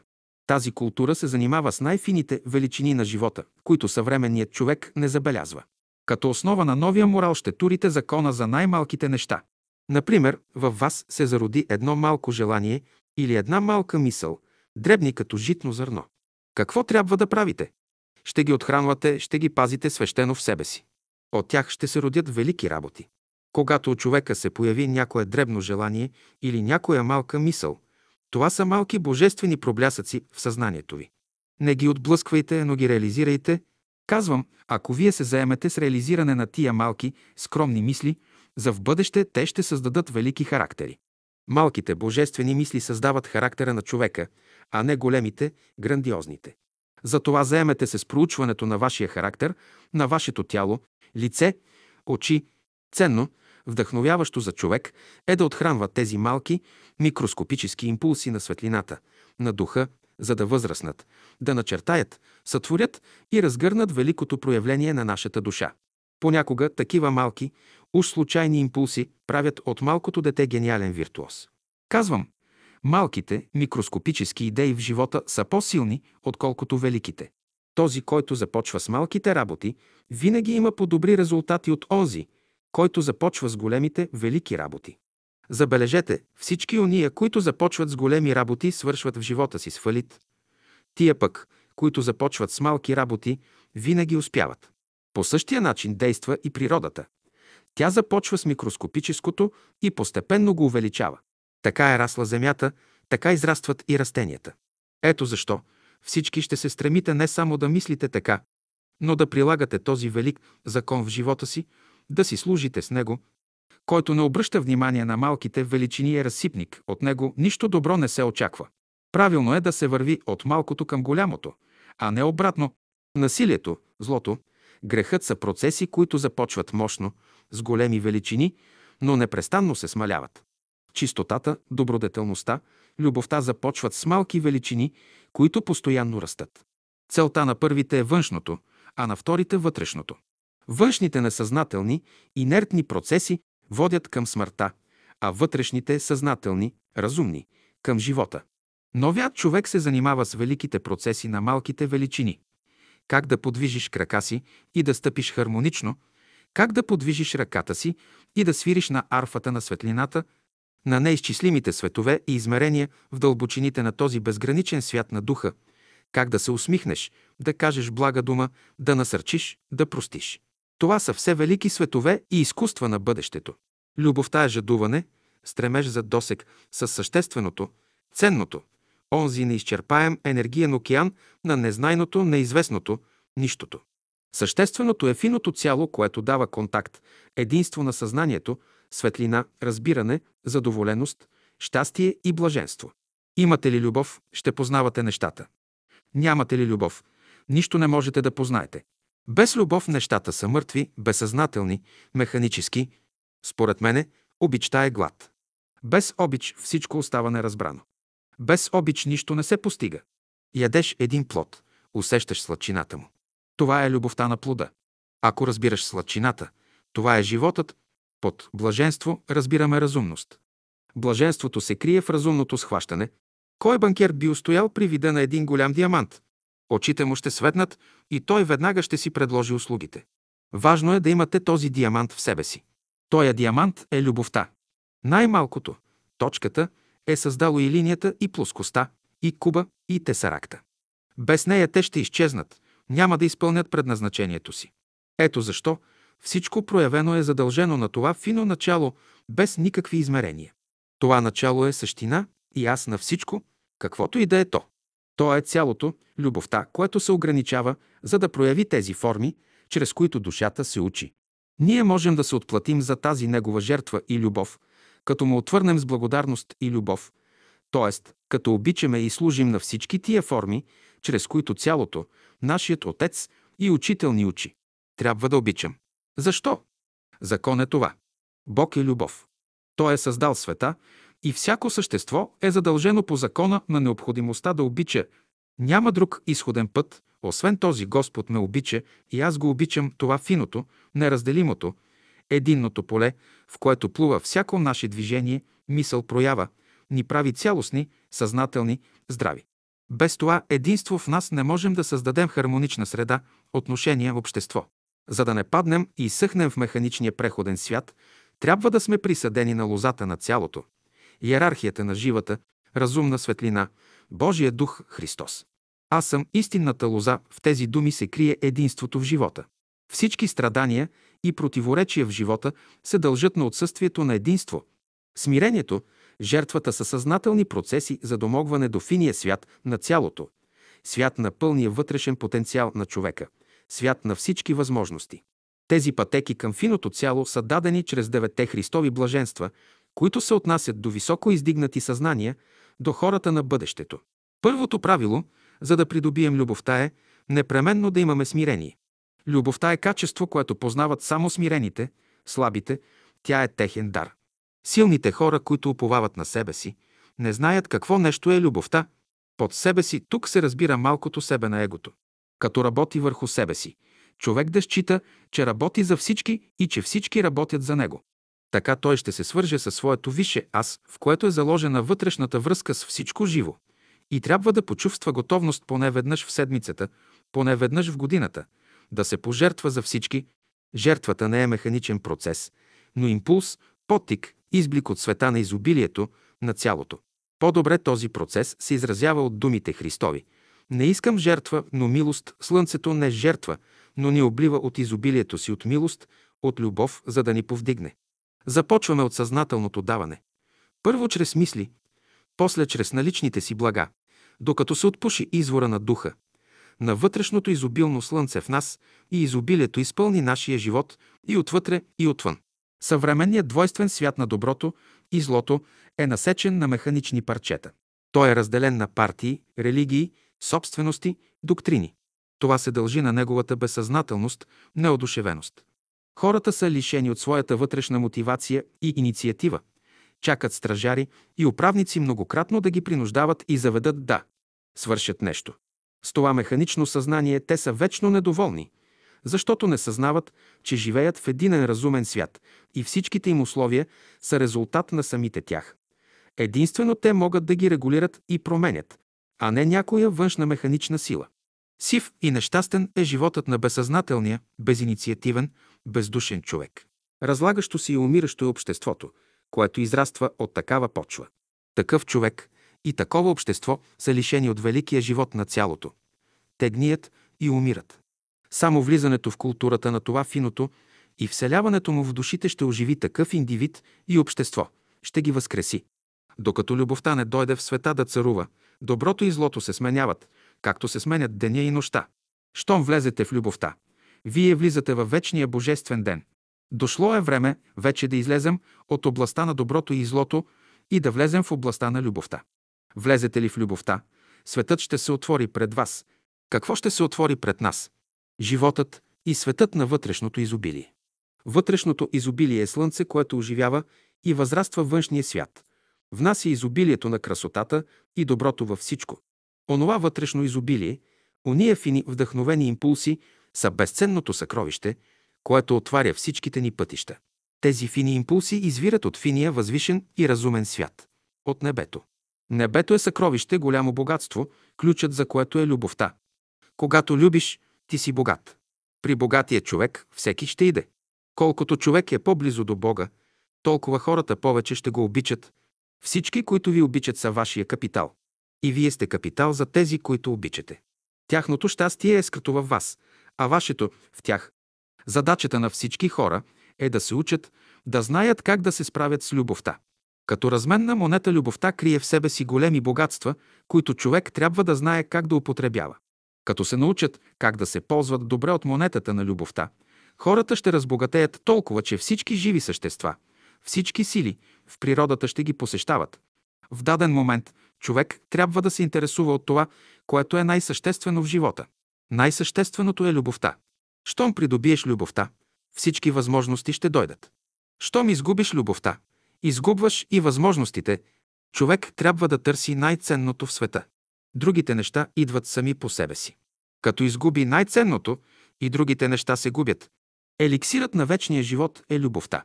Една капка от любовта струва милиарди. Вземам една капка от първичната материя на любовта и капвам в неговия ум, в неговото сърце и в неговата душа. От тая капка се добива светлина в ума и благородни чувства в сърцето. Когато капне в твоята душа, тя създава благородни постъпки, които правят човека способен да постигне всичко. Това е онази първична гравитационна материя, която крепи целия всемир, която може всичко. В света на това първичното, финото, този етер, светлина, душа, дух, което оживява всяка форма, трябва да заживее човек. Любовта е огън, който от една искра може да обхване целия свят. Колко светлина приема семето? Малко светлина приема, но тя е в състояние да го превърне в голямо дърво. Мощна е любовта, мощни са и нейните елементи – светлината и топлината. Свържете се с любовта така, че всяка ваша клетка да е проникната от нея. Нека всяка клетка на мозъка, дробовете, стомаха ви стане част от любовта. Нека всяка част от организма ви излъчва светлината и топлината на любовта. Само при това положение човек може да бъде напълно здрав. Любовта е, която поддържа целия божествен порядък. Всички добродетели тя ги поддържа. Любовта прави малките работи велики. Като станете сутрин, започнете с любовта. Първото посещение, което човек трябва да направи сутринта, е да отиде в Божествения свят, в света на любовта, да се разшири и да се приготви да види Божественото в човека. Импулсите на единния, финия свят са извор на велико, красиво, най-фино разнообразие. Ти ще се стремиш да развиеш такова качество в себе си, каквото никой друг не притежава. В това велико разнообразие на прояви и добродетели се крие единството между душите. Във вътрешното единство е разнообразието на живота. В това единство именно се проявява любовта. Приложете любовта, за да разберете закона на единството. Привилегия е за човека да обича. Затова обръщайте внимание на всичко, което срещате на пътя си. Камъни, цветя, треви, мухички, животни хора и други. Обръщайте внимание и на човешките прояви. Всички прояви на живота са прояви на любовта. Няма по-интересни неща за изучаване от проявите на любовта. Радвайте се, че сте дошли на земята да се учите. Радвайте се на всичко, което ви заобикаля. Радвайте се на всичко, което днешният ден ви носи. Едва сега хората започват да разбират, че единствената сила, която ще оправи света, е любовта. Механичният свят е сив, еднообразен. Органичният свят е допълващо. Сефино многообразие, което формира непрекъснатото, динамично единство на цялото. Това именно фино многообразие прави вътрешното фино цяло реактивно и продуктивно, а съществата – енергични и здрави. Който е лишен от великата идея, идеала и изобилието на духа в себе си. Той е роб на всички нещастия. Който има това вътрешно богатство. Той е герой-вдъхновител и победител при всички условия. Да живееш само за себе си. Това е външно, механично разбиране на живота. Дойде ли любовта в човека, той става герой. Никоя сила не е в състояние да го сломи. Напусне ли го любовта, той изгубва геройството си и се поддава на всички мъчноти и препятствия. Който няма идеал в живота си, той е грозен. Който живее със страх и безпокойство, че няма знание, сила, красота, той преждевременно устарява. Ето защо, за да бъдете красиви и да не остарявате, носете някакъв висок идеал в душата си. Бъдете смели и безстрашни. Приложи доброто, вложено в тебе, и от нищо не се страхувай. Всяка мисъл, всяко желание, които не се основават на някакъв велик идеал, сами по себе си ще изчезнат. Само една мисъл да остане в главата ви и едно желание в сърцето ви, но да са безсмъртни, това великото, безсмъртното е светлината на духа, учителя в душата на човека, великият идеал, който го прави светъл, възторжен, непобедим. Той вече не се занимава с света на доброто и злото, чието метод е мракът. Този човек е светлина, образец, ярък фар за залутаните кораби в мъгливата нощ. Това е мисията на хората слънца – да превръщат омразата в любов, злото в добро, смъртта в живот, преходното в безсмъртно. Както учените превръщат водата в пара, а енергията на парата в електричество, така и вие трябва да научите този велик закон за трансформиране, да превръщате злото в добро. Задачата на съвременния човек е да се превърне на светлина. За тази цел той трябва да освободи съзнанието си от мрачните страни на външния механичен свят и да се заеме под светлината на божествената съвест, на своя учител, да изправи живота си, да го изчисти от най-малкото петънце и го превърне на светлина. Щастието съществува в любовта, която е в нас. Щастието е в това да превърнеш известна отрицателна мисъл в положителна. До тогава, докато имаш слабост към парите, към славата, към гордостта, към жените, към удоволствията на живота, към вещите, никога не можеш да бъдеш щастлив. Да мисли човек право, това е най-красивото. Правата мисъл може да уреди живота. Светът ще се оправи чрез мисълта. Моето учение е учение за правата мисъл. Човек е само онзи, който мисли право. Божествената мисъл прави човека велик. Хората се нуждаят от нови разбирания, които да внесат радост и веселие в техния живот. Ето един метод, чрез който любовта може да се изяви на човека. Започнете да виждате красивото във всеки човек. Само красивото в човека се обича. Като казвам, че Бог обича грешния, той обича доброто, което е вложено в него. Всеки човек трябва да стане художник, да вижда красивото в хората. За да не се каляте, не се спирайте върху нечистото в човека, който е покварил ума си, той е загубен за живота. Физически той може да живее, но не се ползва от живота. Светлината не прониква през неговия ум и до днес още между хората има паразити. Ние не се нуждаем от паразити. Светът има нужда от добри хора, от красиви цветя, които надалеч разнасят своето благоухание. Вие трябва да бъдете мощни, радостни, да дадете добър пример на света. Като скърбите и като страдате, пак да се радвате, с добри мисли само ние ще побеждаваме нашите неприятели. Задачата на човека е да работи върху себе си, да бъде здрав, силен и разумен. Добрите мисли и желания дават възможност на човека да придобие здраве, сила, да прояви своята разумност. При това положение обществата ще се преустроят магически. За да трансформира лошите условия и състояния, човек трябва да се очисти. Противоречията и страданията са му дадени, за да кали своя характер, да устоява на техния товар, да ги носи с разположение и благодарност. Тази именно наука и изкуство на трансформацията, на великите вътрешни кристализации, трябва да изучават новите хора. Това, което Бог ви изпраща, вие го разваляте с нечистотата си и така се излагате на смърт. Да се занимава човек с недъзите на хората. Това е зараза, която разрушава организма. Той не трябва да нарушава чистотата на своя живот, да не внася нечисти и изопачени образи в съзнанието си и да се излага на смърт. Всяка лоша мисъл, всяко лошо чувство внася смрад в човешкото тяло. Мислите ли, че духът би влязал в нечистото жилище на човека? Той се отвръщава от човешката смрад. Обаче, когато Бог реши да изпрати духа си в някого, цели 5-6 години той го прекарва през чистене, нека всеки бъде смел да гръмне срещу своя порок, да го унищожи.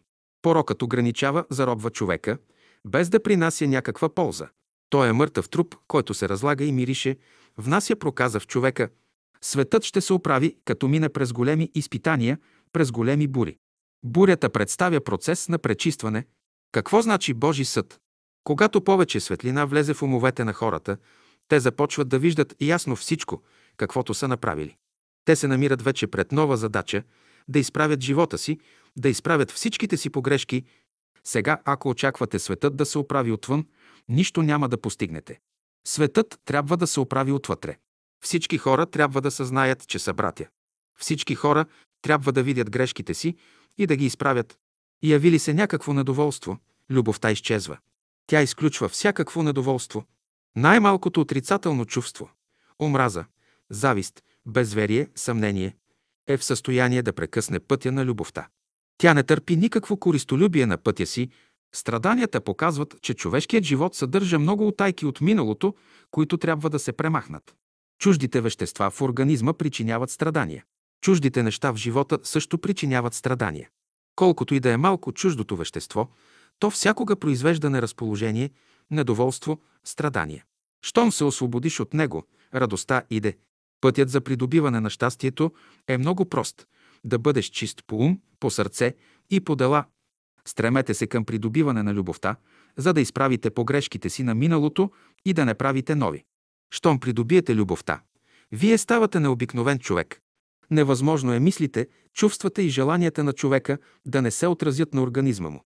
Колкото по-низши са те, толкова по-тъмен, по-черен е цветът на лицето.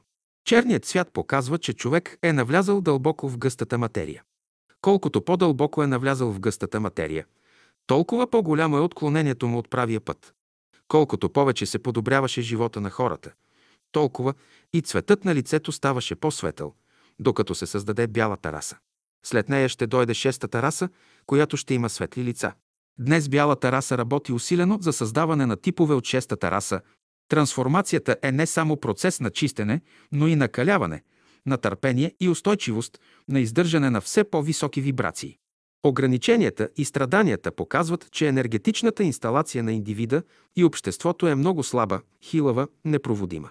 Ако човек няма здрав нравствен гръбнак, висок идеал и волеви сили, той няма да издържи на високите напрежения и динамика на новото. Само просветената духовна част от обществото ще може да мобилизира своите нравствени и волеви сили, за да издържи прехода към новите материи и енергии, към голямата светлина на новите идеи, на новото съзнание. Мнозина ме питат, кога ще дойде любовта? Когато бъдете готови. За да приеме любовта, човек трябва да бъде готов да издържа на нейните вибрации. Ако любовта дойде днес, човешките тела ще се стопят, няма да издържат на нейните силни токове. Първото нещо, в което човек трябва да повярва е, че мъчнотиите са временни. Те са страшни само за онези, които нямат любов и воля. За онези, които имат и любов, и воля, мъчнотиите са приятни, те са забава за тях. Първо Бог поставя човека в ретортата на скръпта, т.е. в огъня на скръпта, дето ще се разтопи като руда. Сгорията не се отделя, докато напълно не излезе от метала. Значи, колкото да вика човек, няма да го извадят от ретортата, докато сгорията не излезе вън от него. Като излезе от тази реторта, ще го прекарат през втора, трета, четвърта, докато съвършено се освободи от сгорията, от примесите на живота и мине в другия полюс, в радостта. Трябва да знаете, че мъчнотиите и страданията в живота са божествения огън, който постоянно се сгъстява и усилва. Вие ще скачате от този огън, но това да не ви обесърчава, защото и по-напредналите от вас скачат от този огън. Той не е за наказание, а за да се възстанови божествената правда. Вие трябва да бъдете запалени свещи за по-малките от вас, братя, и да бъдете носители на великото, благородното и мощното в света. Вие, носителите на това божествено учение, трябва да победите света. С какво ще победите? С любовта. Първо светът трябва да се разтопи, да извадите всички нечистотии и да останат само добрите сокове. Трябва да дойде един по-висок живот. Високите напрежения на трансформацията могат да се издържат само от благодарния човек.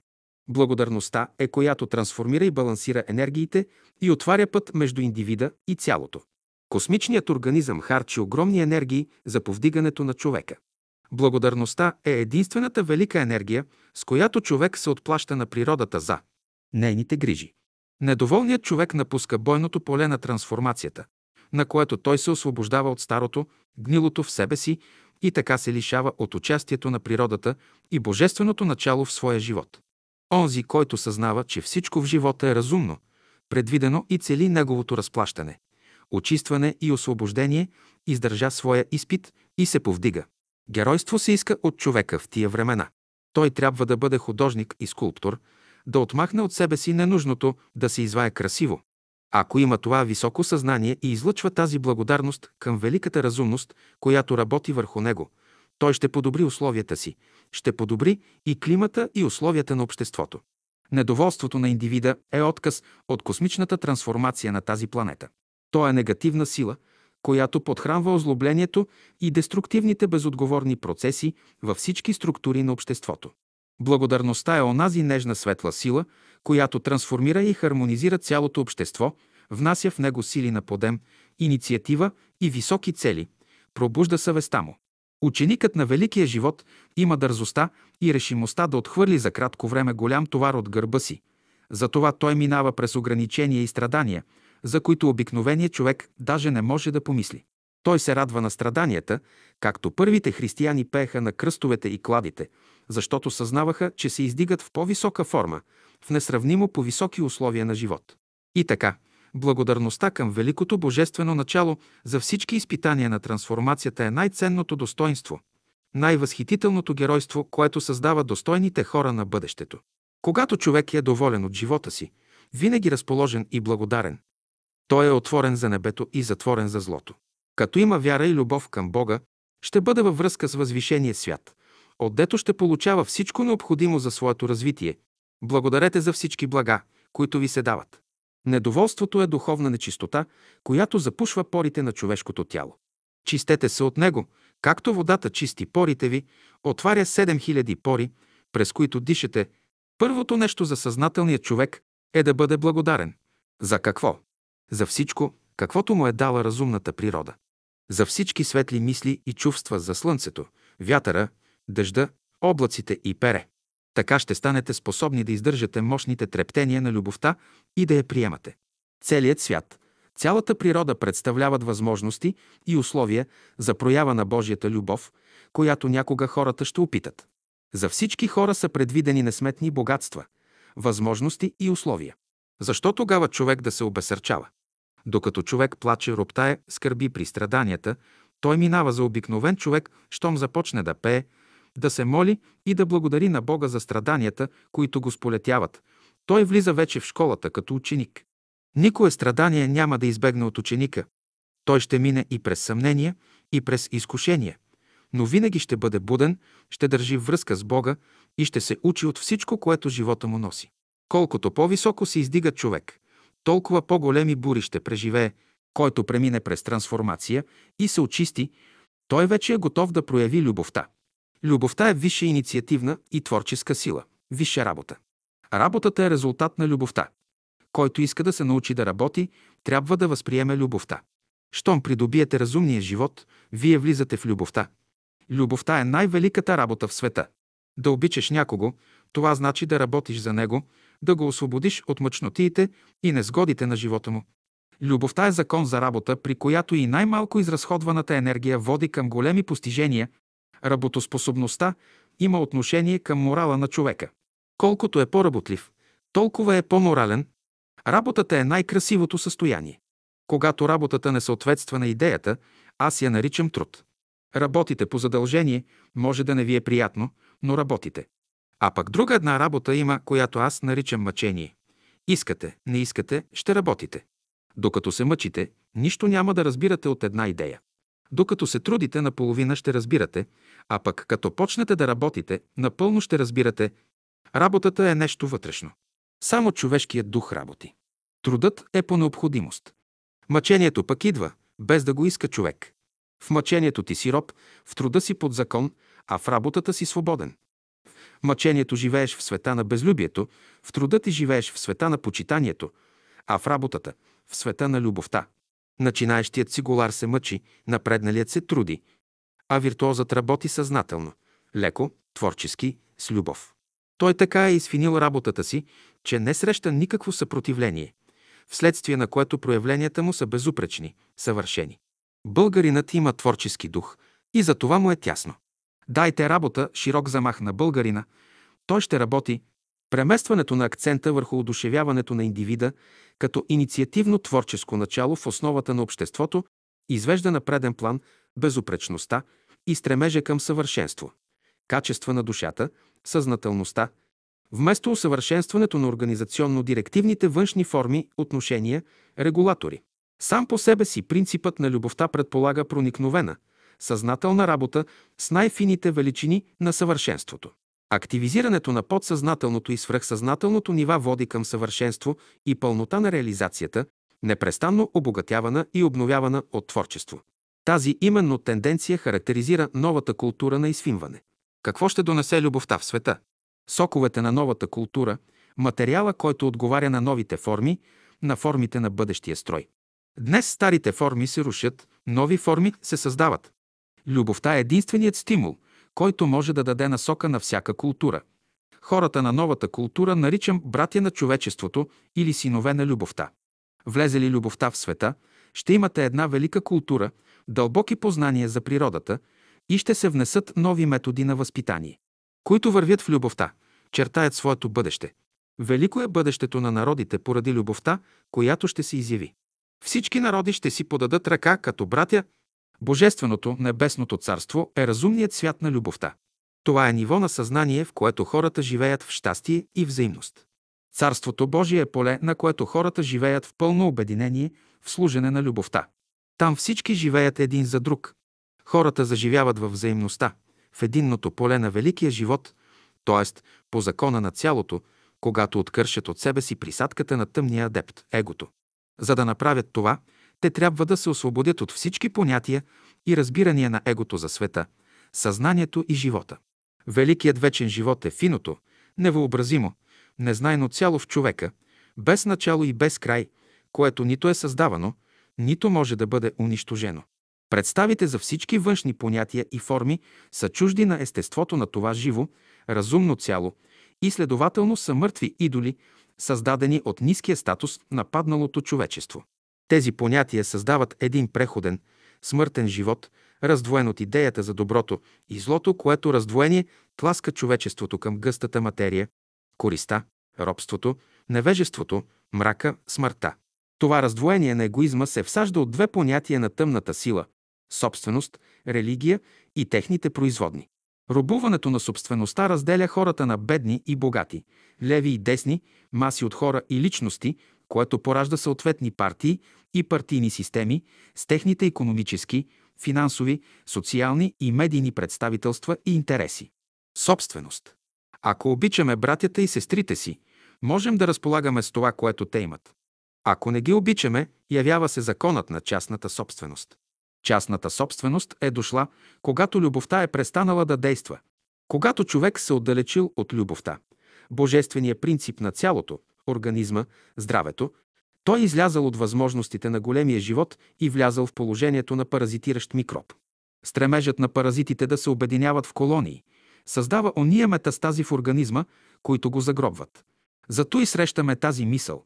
Когато вие връждувате, на Господ му излизат пришки, тъмнината, негативизмът, връждата са космични сили, които се отразяват в съответния статус на нашата планета и в космичния организъм. Поради това силите на цялото, при голямото търпение, което проявяват, за да се изправим, в даден момент ще очистят космичния организъм от проказата. Това може да стане градивно само чрез съзнателните действия на хората. Иначе то ще стане катастрофално с унищожението на тази цивилизация. Самоочистването на хората и обществото може да стане само чрез коренна промяна в техните разбирания, посредством принципно нов мироглед и култура. Като говоря против частната собственост, нямам предвид вашите къщи. Аз говоря за оная частна собственост, срещу която и вие сами протестирате. Например, мъжът счита жена си своя частна собственост. Жената счита мъжа си частна собственост.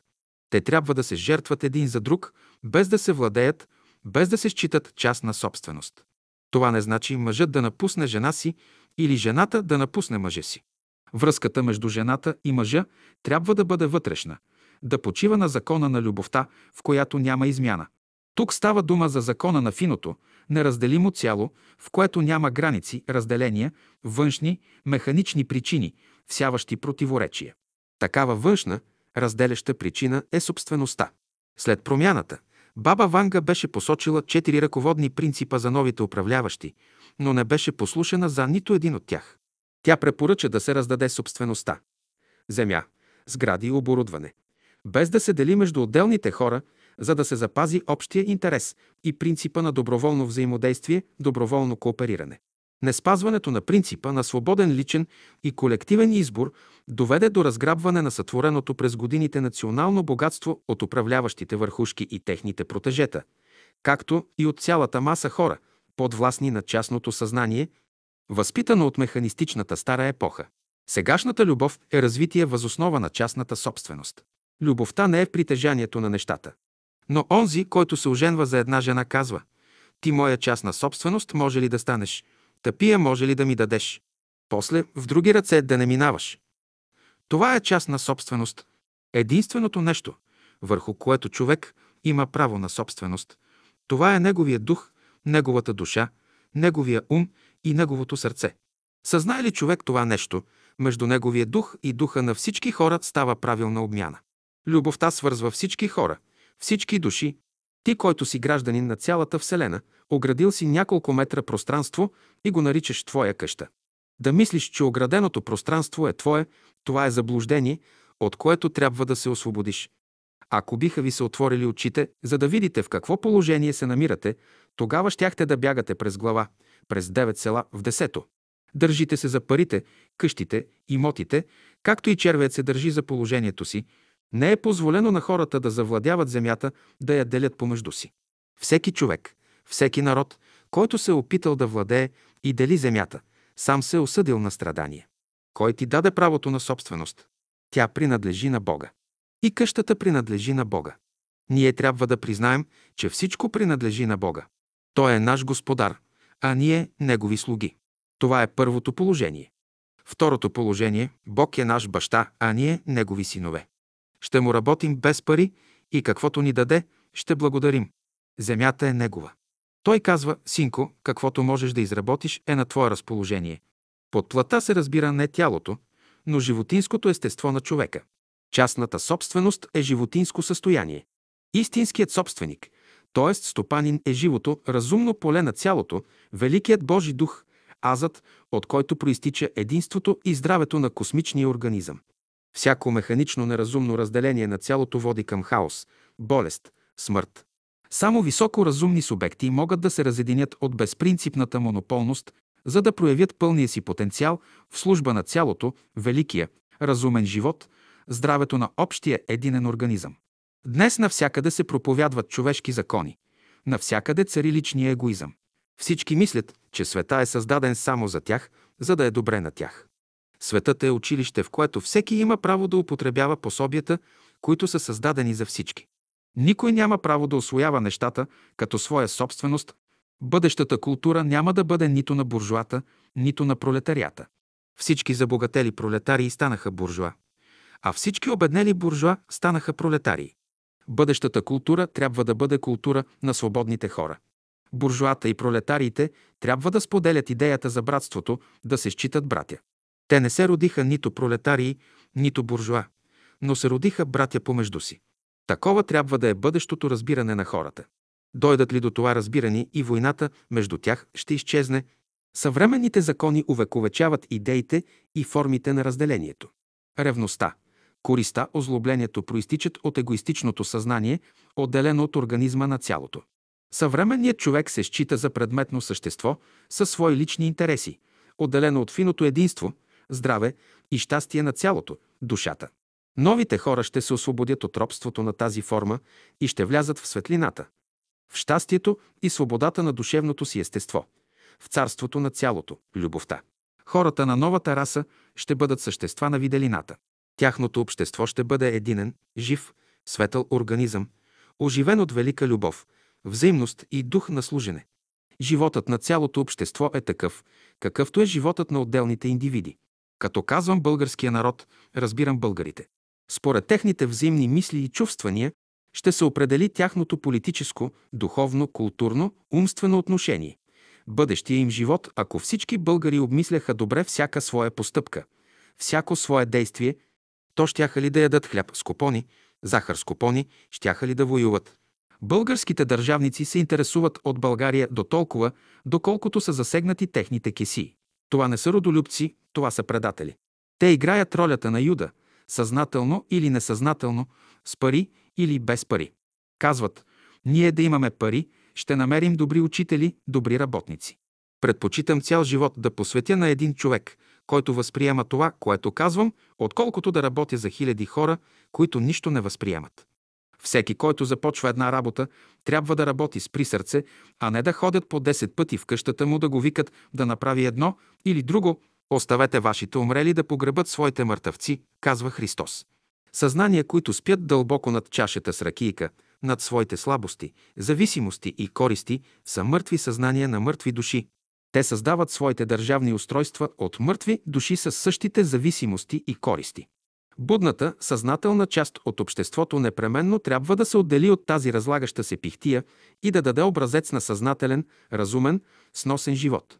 Казано е, не хвърляй бисерите на свинете, от вас някои казват, да обърнем света към Бога. Да обърнем онзи свят, в който има копнеш към развитие, в когото вярата е заговорила, в когото братството е заговорило. Това разбирам. Човек трябва да се издигне над идеята за частната собственост. В целокупния живот не съществува никаква собственост. В частния живот обаче частна собственост съществува. Тялото е първата частна собственост на всяко живо същество, но силата на човека, както и на всички същества, не се състои в тяхната собственост.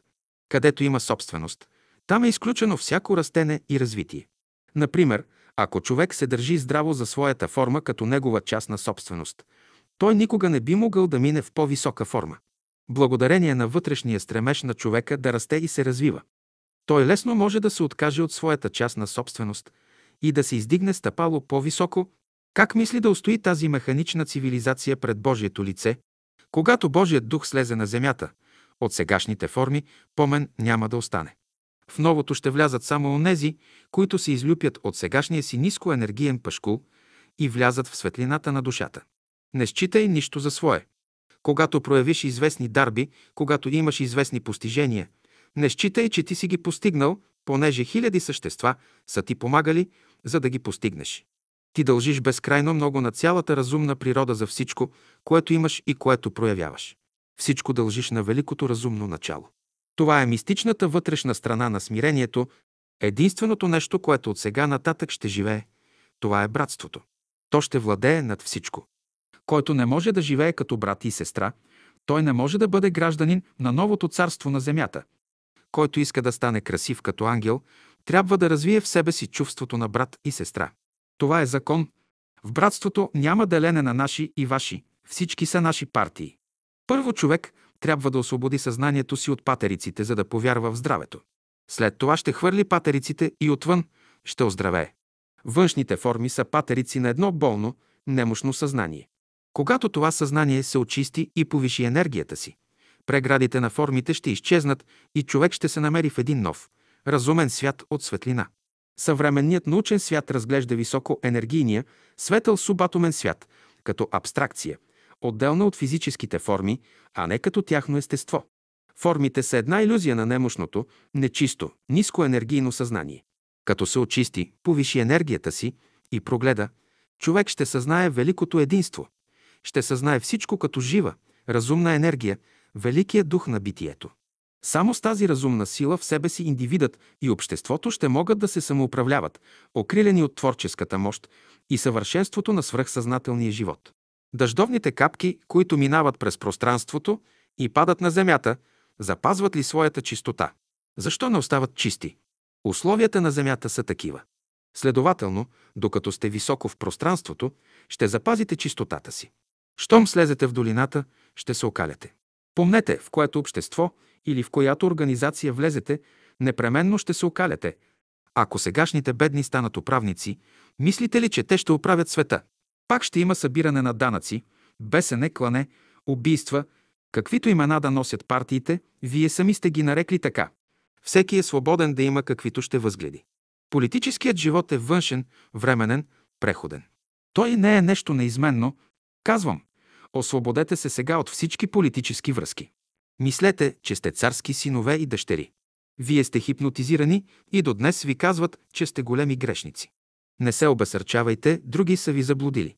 Бог ви казва, деца, излезте от тая кал. Доста сте се забавлявали. Върнете се в плодната градина. Един свят, лишен от великия живот, от душата, не е друго, освен сметище. Той е лишен от превъзходните плодове, инициативата и безупречността на душата, лишен от възвишените идеали, породени от любовта към нейния любим. Спасението на България е в това всички българи да се обърнат към живия Господ, който държи съдбините на народите в ръцете си. Те се кланяха на германци, на англичани, на американци, на французи, но никой не им помогна. Казано е, проклет е оня, който се надява на човека, нека българите се обърнат към Бога и кажат, на Тебе, Господи, се кланяме. На, Тебе уповаваме. Никаква политика не ни трябва. Долу всички узурпатори. Долу всички лъжци. Всички партии крият нещо корисно в себе си. Те първо уреждат своите работи, а после работите на народа. Една партия има в света, която има предвид благото на всички живи същества. В нея няма никаква корист. Тя е партията на Бога. Всички останали партии са човешки. Всеки духовен човек е Божий човек. Той принадлежи към народа Божий. Да остане у вас идеята. Нека онзи великия Божий народ да живее в нас. Нека всички ние живеем в този велик народ и всички да бъдем носители на онова възвишеното, божественото, религия и духовност. Няма да срещнете никъде в свещеното писание думата религия. Тя е човешко понятие. Смисълът на духовния живот е в пробуждане на душата за великия космичен живот в организма на цялото, в запалването и със свръхсъзнателната любов на Божия дух. Духовният живот е пряк контакт на душата с истината, без всякакви външни посредници. Защото, ако слепец води слепеца, и двамата ще паднат в пропаста. Вашите нещастия в живота ви се дължат на това, че тръгнахте след царския син, представител на черната ложа. С други думи казано, всички вие напуснахте Бога, всички вие се поругахте с любовта и отидохте в света, дето и днес страдате, и религиите трябва да се пречистят. Има нещо божествено в тях, но то се губи между големите заблуждения. И те трябва да се филтрират. Сегашните религии са на формите, религии на човешките интереси. Религията е човешко дело. Тя не е създадена от Бога. Религията е сбор от правила и форми, които хората създавали с векове. Когато Господ създаде света, нямаше религия. Религията се яви в света, когато дойде дяволът. По-напред хората живееха в любов и всяко учение, което не се ръководеше от любовта, не се приемаше за божествено. Според мене, религията е един санаториум, една болница за болни хора е религията. Когато първите хора излязоха от рая, те създадоха църкви, храмове, подобни на рая. Те първи заговориха за религия. До тогава никаква външна религия не съществувала. След грехопадението се създадоха закони и правила, по които хората започнаха да живеят. Един закон съществува в света. Той не е писан в никоя книга, освен в човешкото сърце. Този закон се отнася до любовта. Молитвата не се заключава в палене на свещи и кандила, нито в поклони, но в участието, което взимаш в живота на своя ближен. Молитвата не е ритуал, нито просия, но служене на цялото, участие в живота на цялото, общение с цялото. Отвътре с Божия дух, отвън с душите на ближните. В процеса на това общение, на това служене и себеотдаване, човек се запалва от пламъка на цялото, любовта и се превръща на светлина на слънце. Според мене съществуват два вида култури, два вида религии, два вида партии. Култура на светлината и култура на тъмнината, религия на светлината и религия на тъмнината, партия на светлината и партия на тъмнината.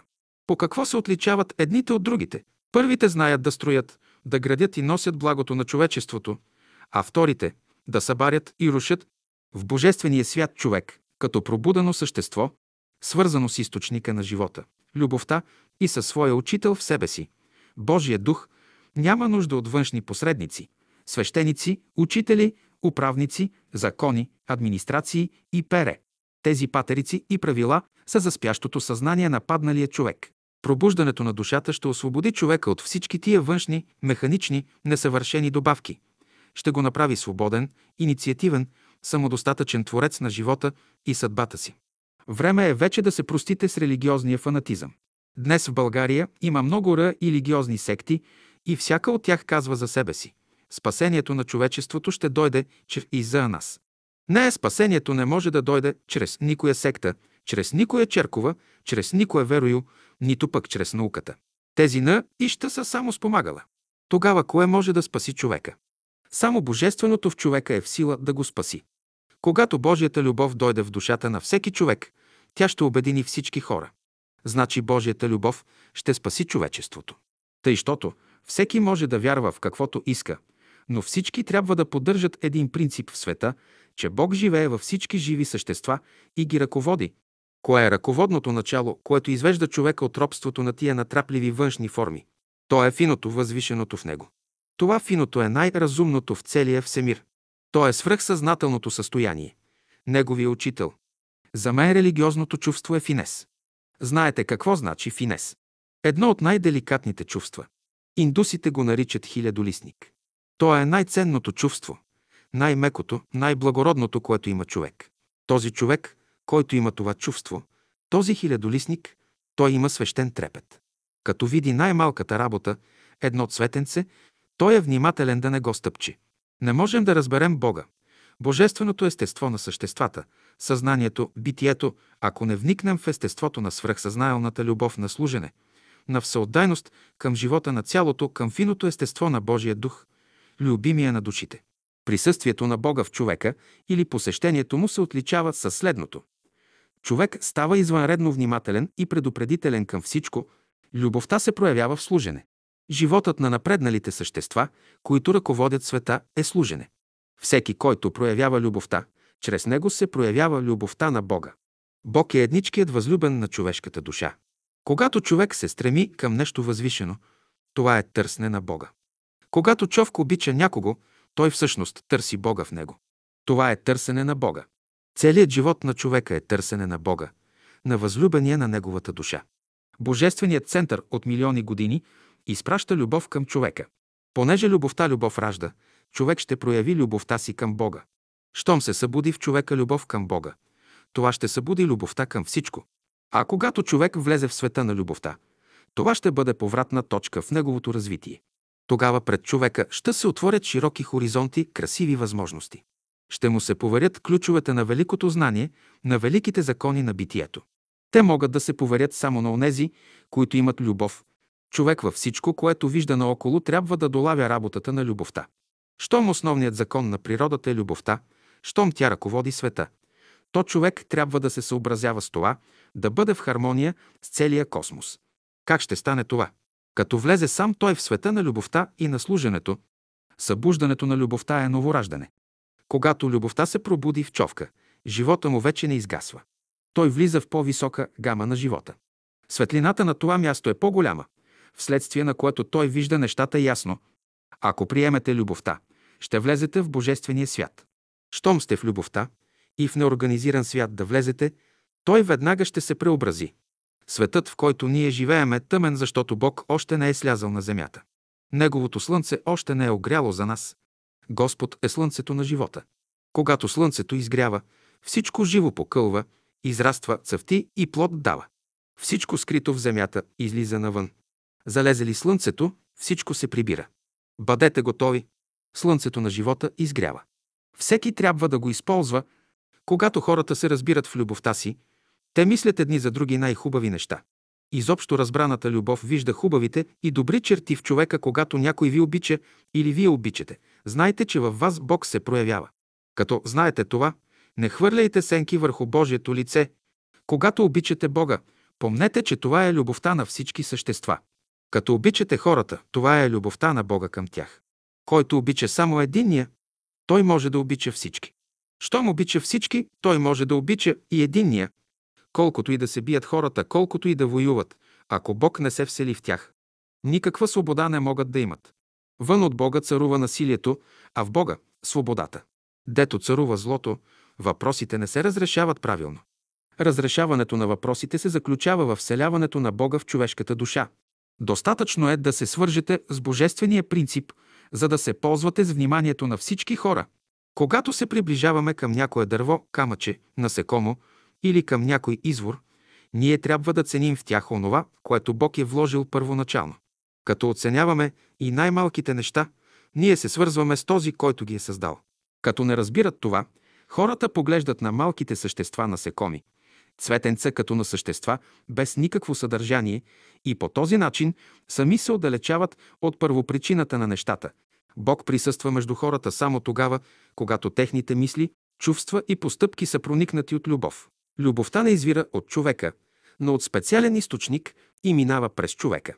Забележите ли, че тази любов минава през вас, пазете я да не се изгуби. Ако можете правилно да я използвате, тя ще внесе живот във вас. Не търсете Бога и възможностите за реализиране на вашите желания отвън, но възложете упованието си на вашия ум, сърце, душа и дух, които работят според законите на възвишения свят. Когато се обичат, хората имат общи интереси. Тогава работите им вървят добре. Щом не се обичат, техните интереси се разединяват. вследствие на което се харчи повече енергия с по-малки постижения. Който обича Бога, може да стане проводник на Неговия дух и да се освободи. Така той става господар на условията, единственото същество, което не бърза, това е любовта, тя има време за всичко. Каквото пипна любовта, всичко става безпогрешно. Като обичаш едного, ти ще отвориш сърцето си за всички. Това значи да придобиеш любовта. Като обичаш всички, ти постепенно отиваш към съвършенство. Съвършеният човек включва в себе си всички същества. Искате ли да бъдете добри, разумни, красиви, обичайте всички хора. Това е капиталът на вашата душа. Той, което вършите към другите, вършите го и към Бога.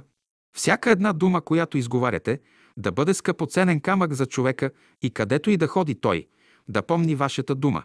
Също и като погледнете човека, тъй го погледнете, че завинаги да остане у него този мил поглед. Да имаме любов непреривна, това е безсмъртие. Дишайте любов. Навсякъде да виждате любящи същества в хората, като съзнавате, че Бог живее в тях. Тази година ще започнем с любовта да възприемем и изпратим нейната сила като една велика вълна из света.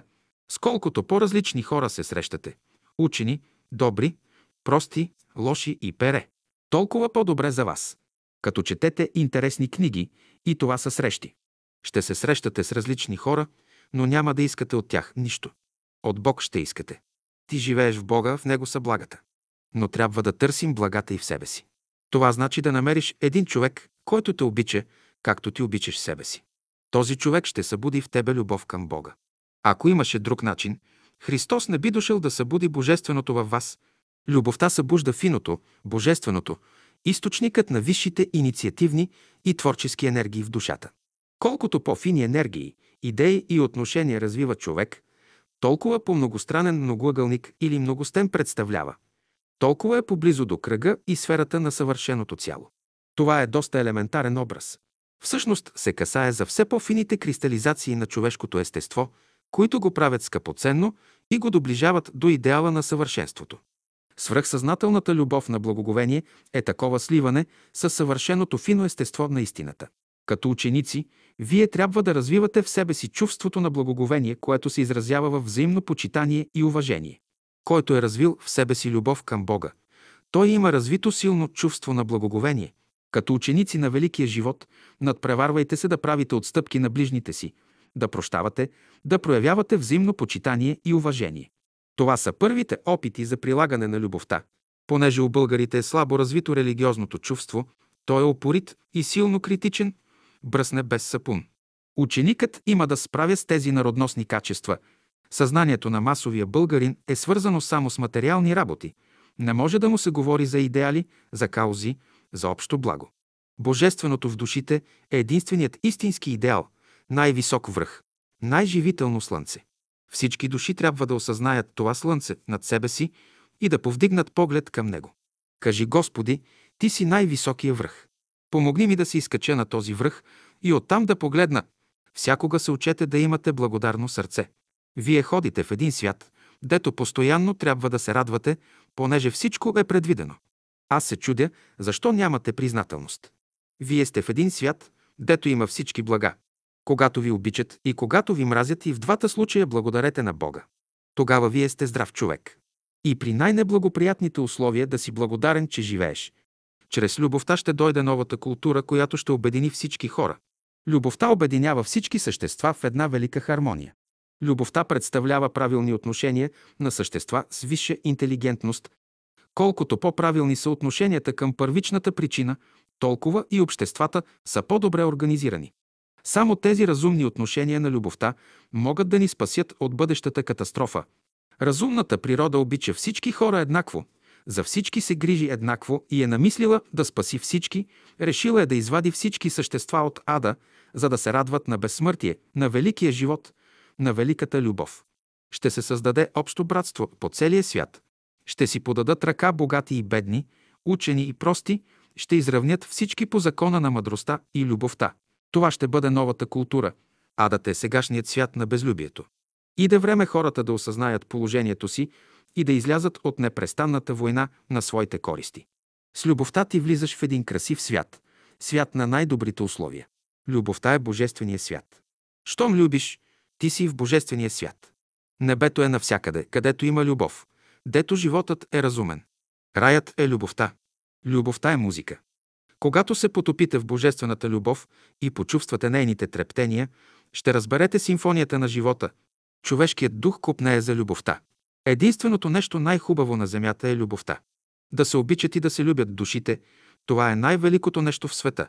Смисълът на живота седи в това. Да любиш и да те любят.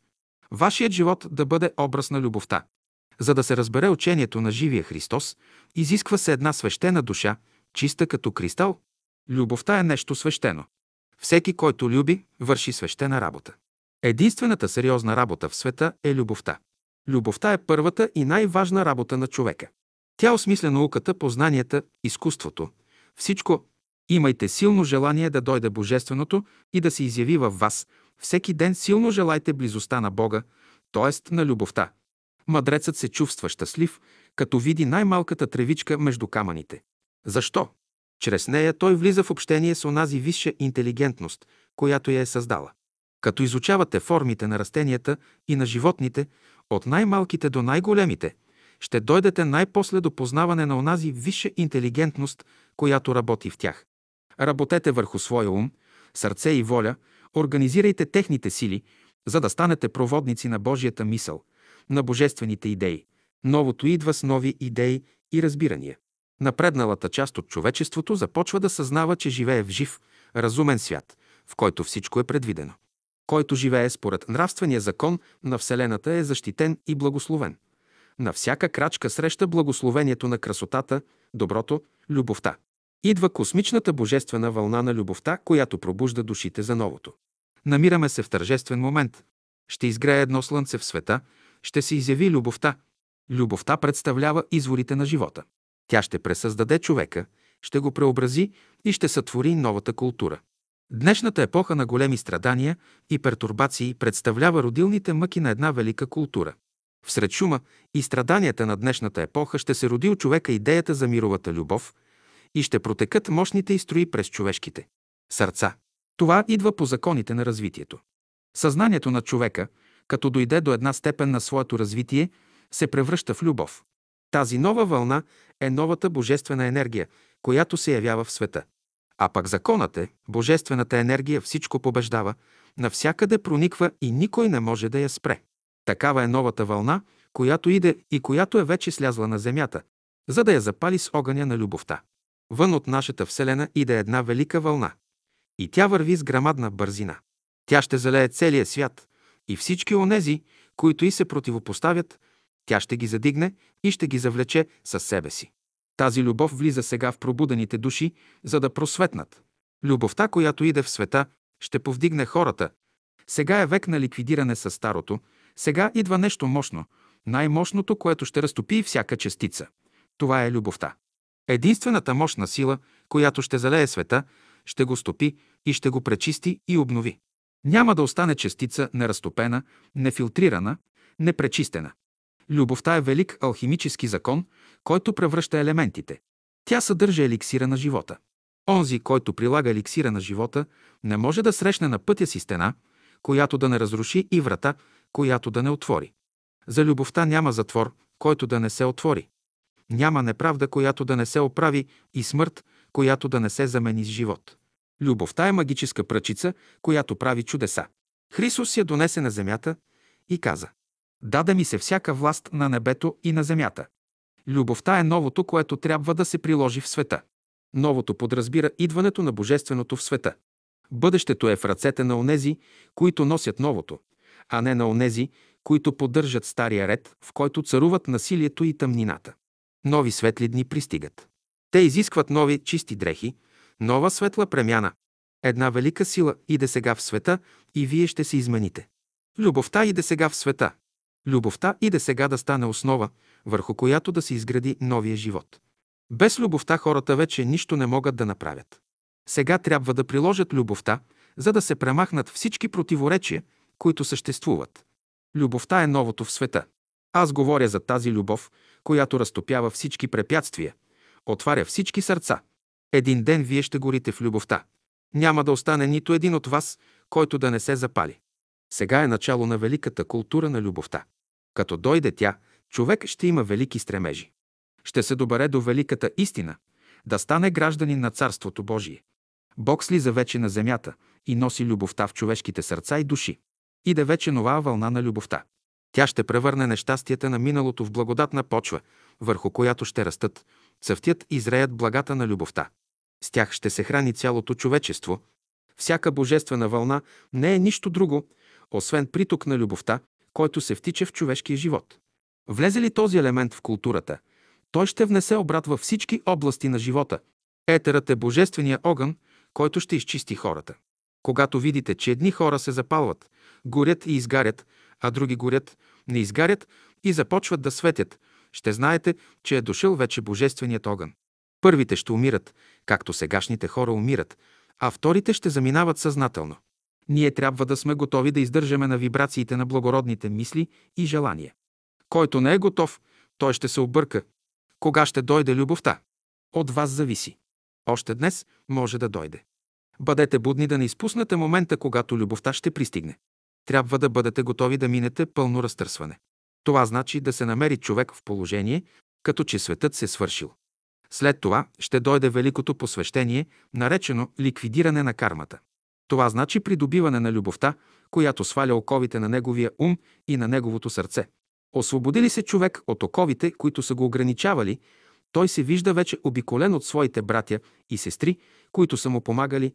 Вселяване. Не е достатъчно да изучавате човешкия организъм, както и характера на човека, а трябва да гледате на него като на жива, разумна станция, чрез която той влиза в съприкосновение с целия космос.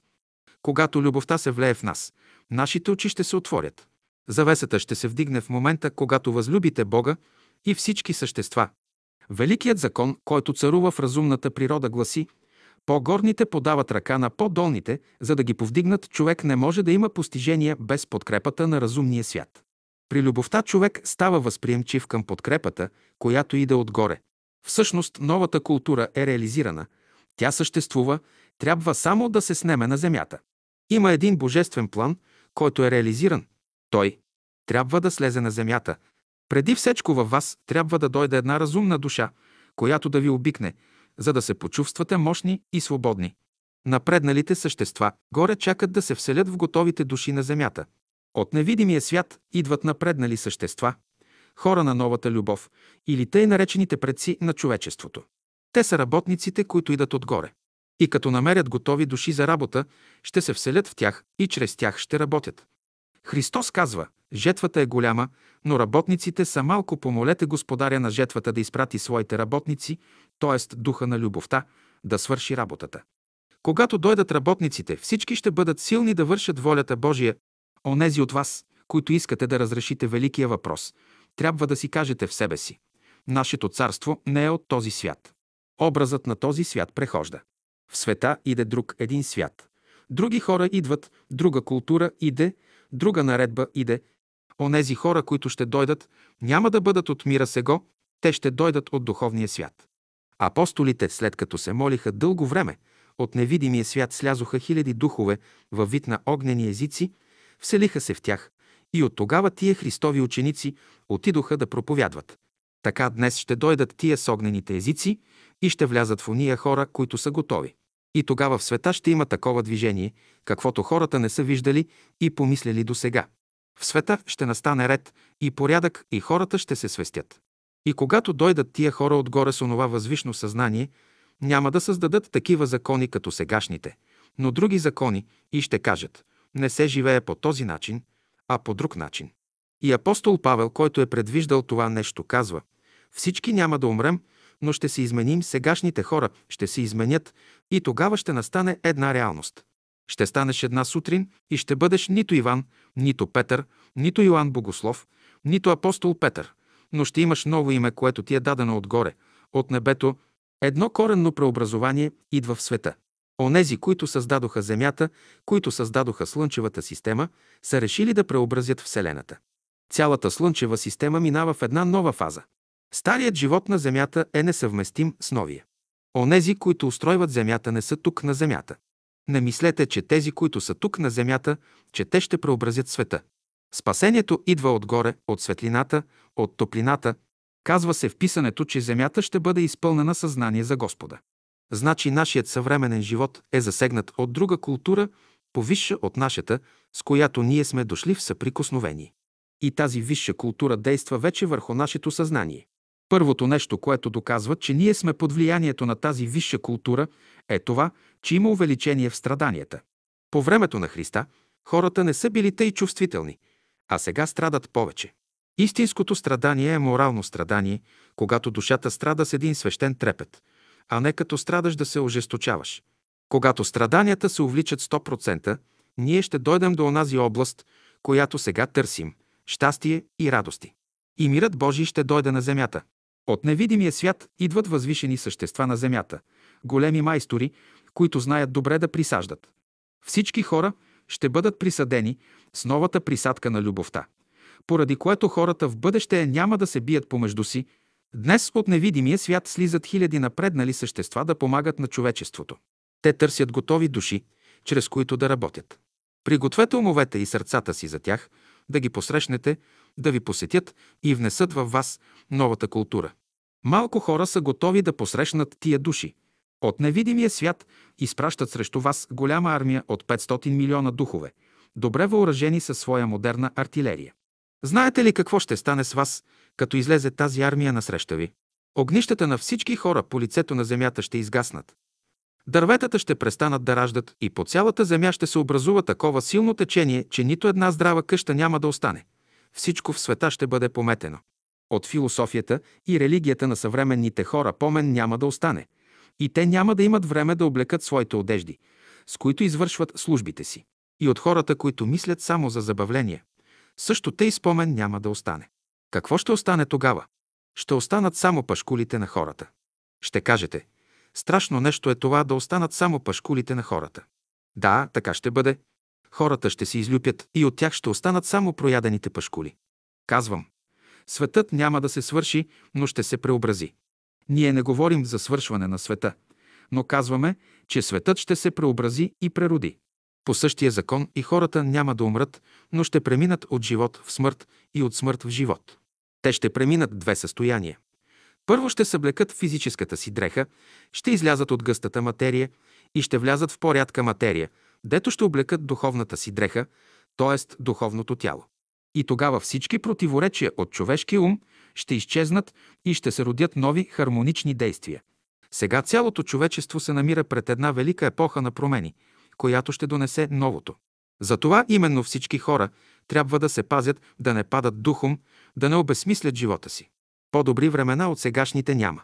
Всички пробудени души от четирите краища на света трябва да се обединят, да си подадат ръка за взаимна работа, за поставяне основата на новата култура, за идване Царството Божие на земята. Отгоре ще дойдат няколко милиона души, ще впрегнат всички хора на работа и заедно с тях ще въведат ред и порядък на земята. След свършване на своята работа те ще си заминат, а хората на земята ще останат след тях да живеят и работят. По този начин ще се възстанови съобщението между видимия и невидимия свят. В епохата, която иде, в света ще се прояви Божията любов. Изявяването на синовете на светлината не е нищо друго, освен проява на Божията любов. Те идат сега да изявят любовта, да обновят човечеството. Дайте път на доброто във вас, за да се свържете с разумните същества, които идат за ви помагат. Когато слязат братята на любовта, всички хора ще се разбират и ще говорят на общ език. Те идат вече, иде началото на новия живот. Синовете на светлината слизат между хората да внесат в умовете им светлина и знание, а в сърцата им топлина и любов. Ако не им предадат тези неща, те не могат да се повдигнат и да бъдат човеци на новата култура. Следователно, синовете на светлината идат да обновят цялото човечество. Небето е високо организиран свят на напреднали същества, които живеят във вечността и които постоянно творят. Те са създали целия материален свят. За в бъдеще човек ще влезе в по-интимна връзка с напредналите, съвършени същества. Животът се направлява от интелигентни същества, пак от човешката раса, завършили своето развитие. Връзката си с тях човек трябва да поддържа винаги. Тогава той е в училището на природата. Само тъй може да има достъп до нейното знание. Човекът на шестата раса ще бъде във връзка с тези напреднали същества и те ще му предадат вечното знание в училището на живата природа. Когато всички хора направят връзка с възвишния разумен свят, т.е. когато съзнанията им се пробудят, това значи да се запали света от всички страни. Всички лъжливи теории и учения ще паднат, всички съмнения и заблуждения ще изчезнат и хората ще се освободят от черния дим и сажди от влиянието на черната ложа. Един ден, когато сърцата на хората се разширят, умовете им се просветят и духът им се укрепи, те ще бъдат във велико общение с всички съвършени същества, както и с всички същества, които са завършили своето развитие на Земята. Само онзи може да се повдигне и да развие своите дарби и способности, който се е свързал с възвишения свят, с всемирното бяло братство. Тази връзка може да превърне простия в учен, обикновение в гениален. Възстановяването на тази връзка става доброволно, по любов. Кога може да стане това? Когато човек искрено пожелае. Да направите съзнателно тази връзка, това значи пробуждане на вашето съзнание. Това значи възкресение. Възкресението е изфинване до единното поле на цялото, до вечния безсмъртен живот, до свръхсъзнателната любов. Така живеят напредналите същества и цивилизации, които са съвършени проводници и проявления на единия Отец на силите, на съществата и на всичко. Както на небето, така и на земята. Небето е финият свят на Отеца, на цялото, същината на всичко. Тази светлина, топлина и свобода слиза вече в душите ни. Свещен дълг на всяко живо същество на тази планета вече е да се научи да проявява своя Отец, своята висша същност и естество, да живее за Него. Нека резюмираме отново смисъла на изложените тематични материали. Боледуването и бедстването на съвременния човек и съвременното общество проистича от неразбиране на цялото. Фундаменталната наука търсеше път към това разбиране чрез понятия като единно поле, физически вакуум и перено не успя да надрасне механистичното си разбиране. Цялото е живата и разумна фундаментална същина и основа на нещата, от която те извират, за да се обективират. Тази основа е висшият аз на Абсолюта, в който всички същества се побратимяват и на чието, т.е. своето общо благоденствие се посвещават. Любовта към цялото е любов към най-съкровеното естество на човек, към интимната същина на душата му. Щом постигне контакт с финото, фундаментално цяло, човек е познал вече безсмъртието, познал е свръхсъзнанието, в което външната форма се жертва за висшия аз на човека, абсолютът. Животът за цялото е достояние само на същества с висок идеал, безупречност и пълна отдаденост в служба на неразделимия, вечен живот във всичко. Това е най-финото, най-самоотвържено състояние на всежертвена любов към висшето естество на всичко живо. Спасението на човечеството от хаос и саморазруха е в издигане на всяко съзнание до това фино състояние на хилядолистник, на финес. Само това високо свръхсъзнателно състояние е в сила да реализира бъдещата култура и бъдещия строй, който можем да характеризираме като живот за цялото.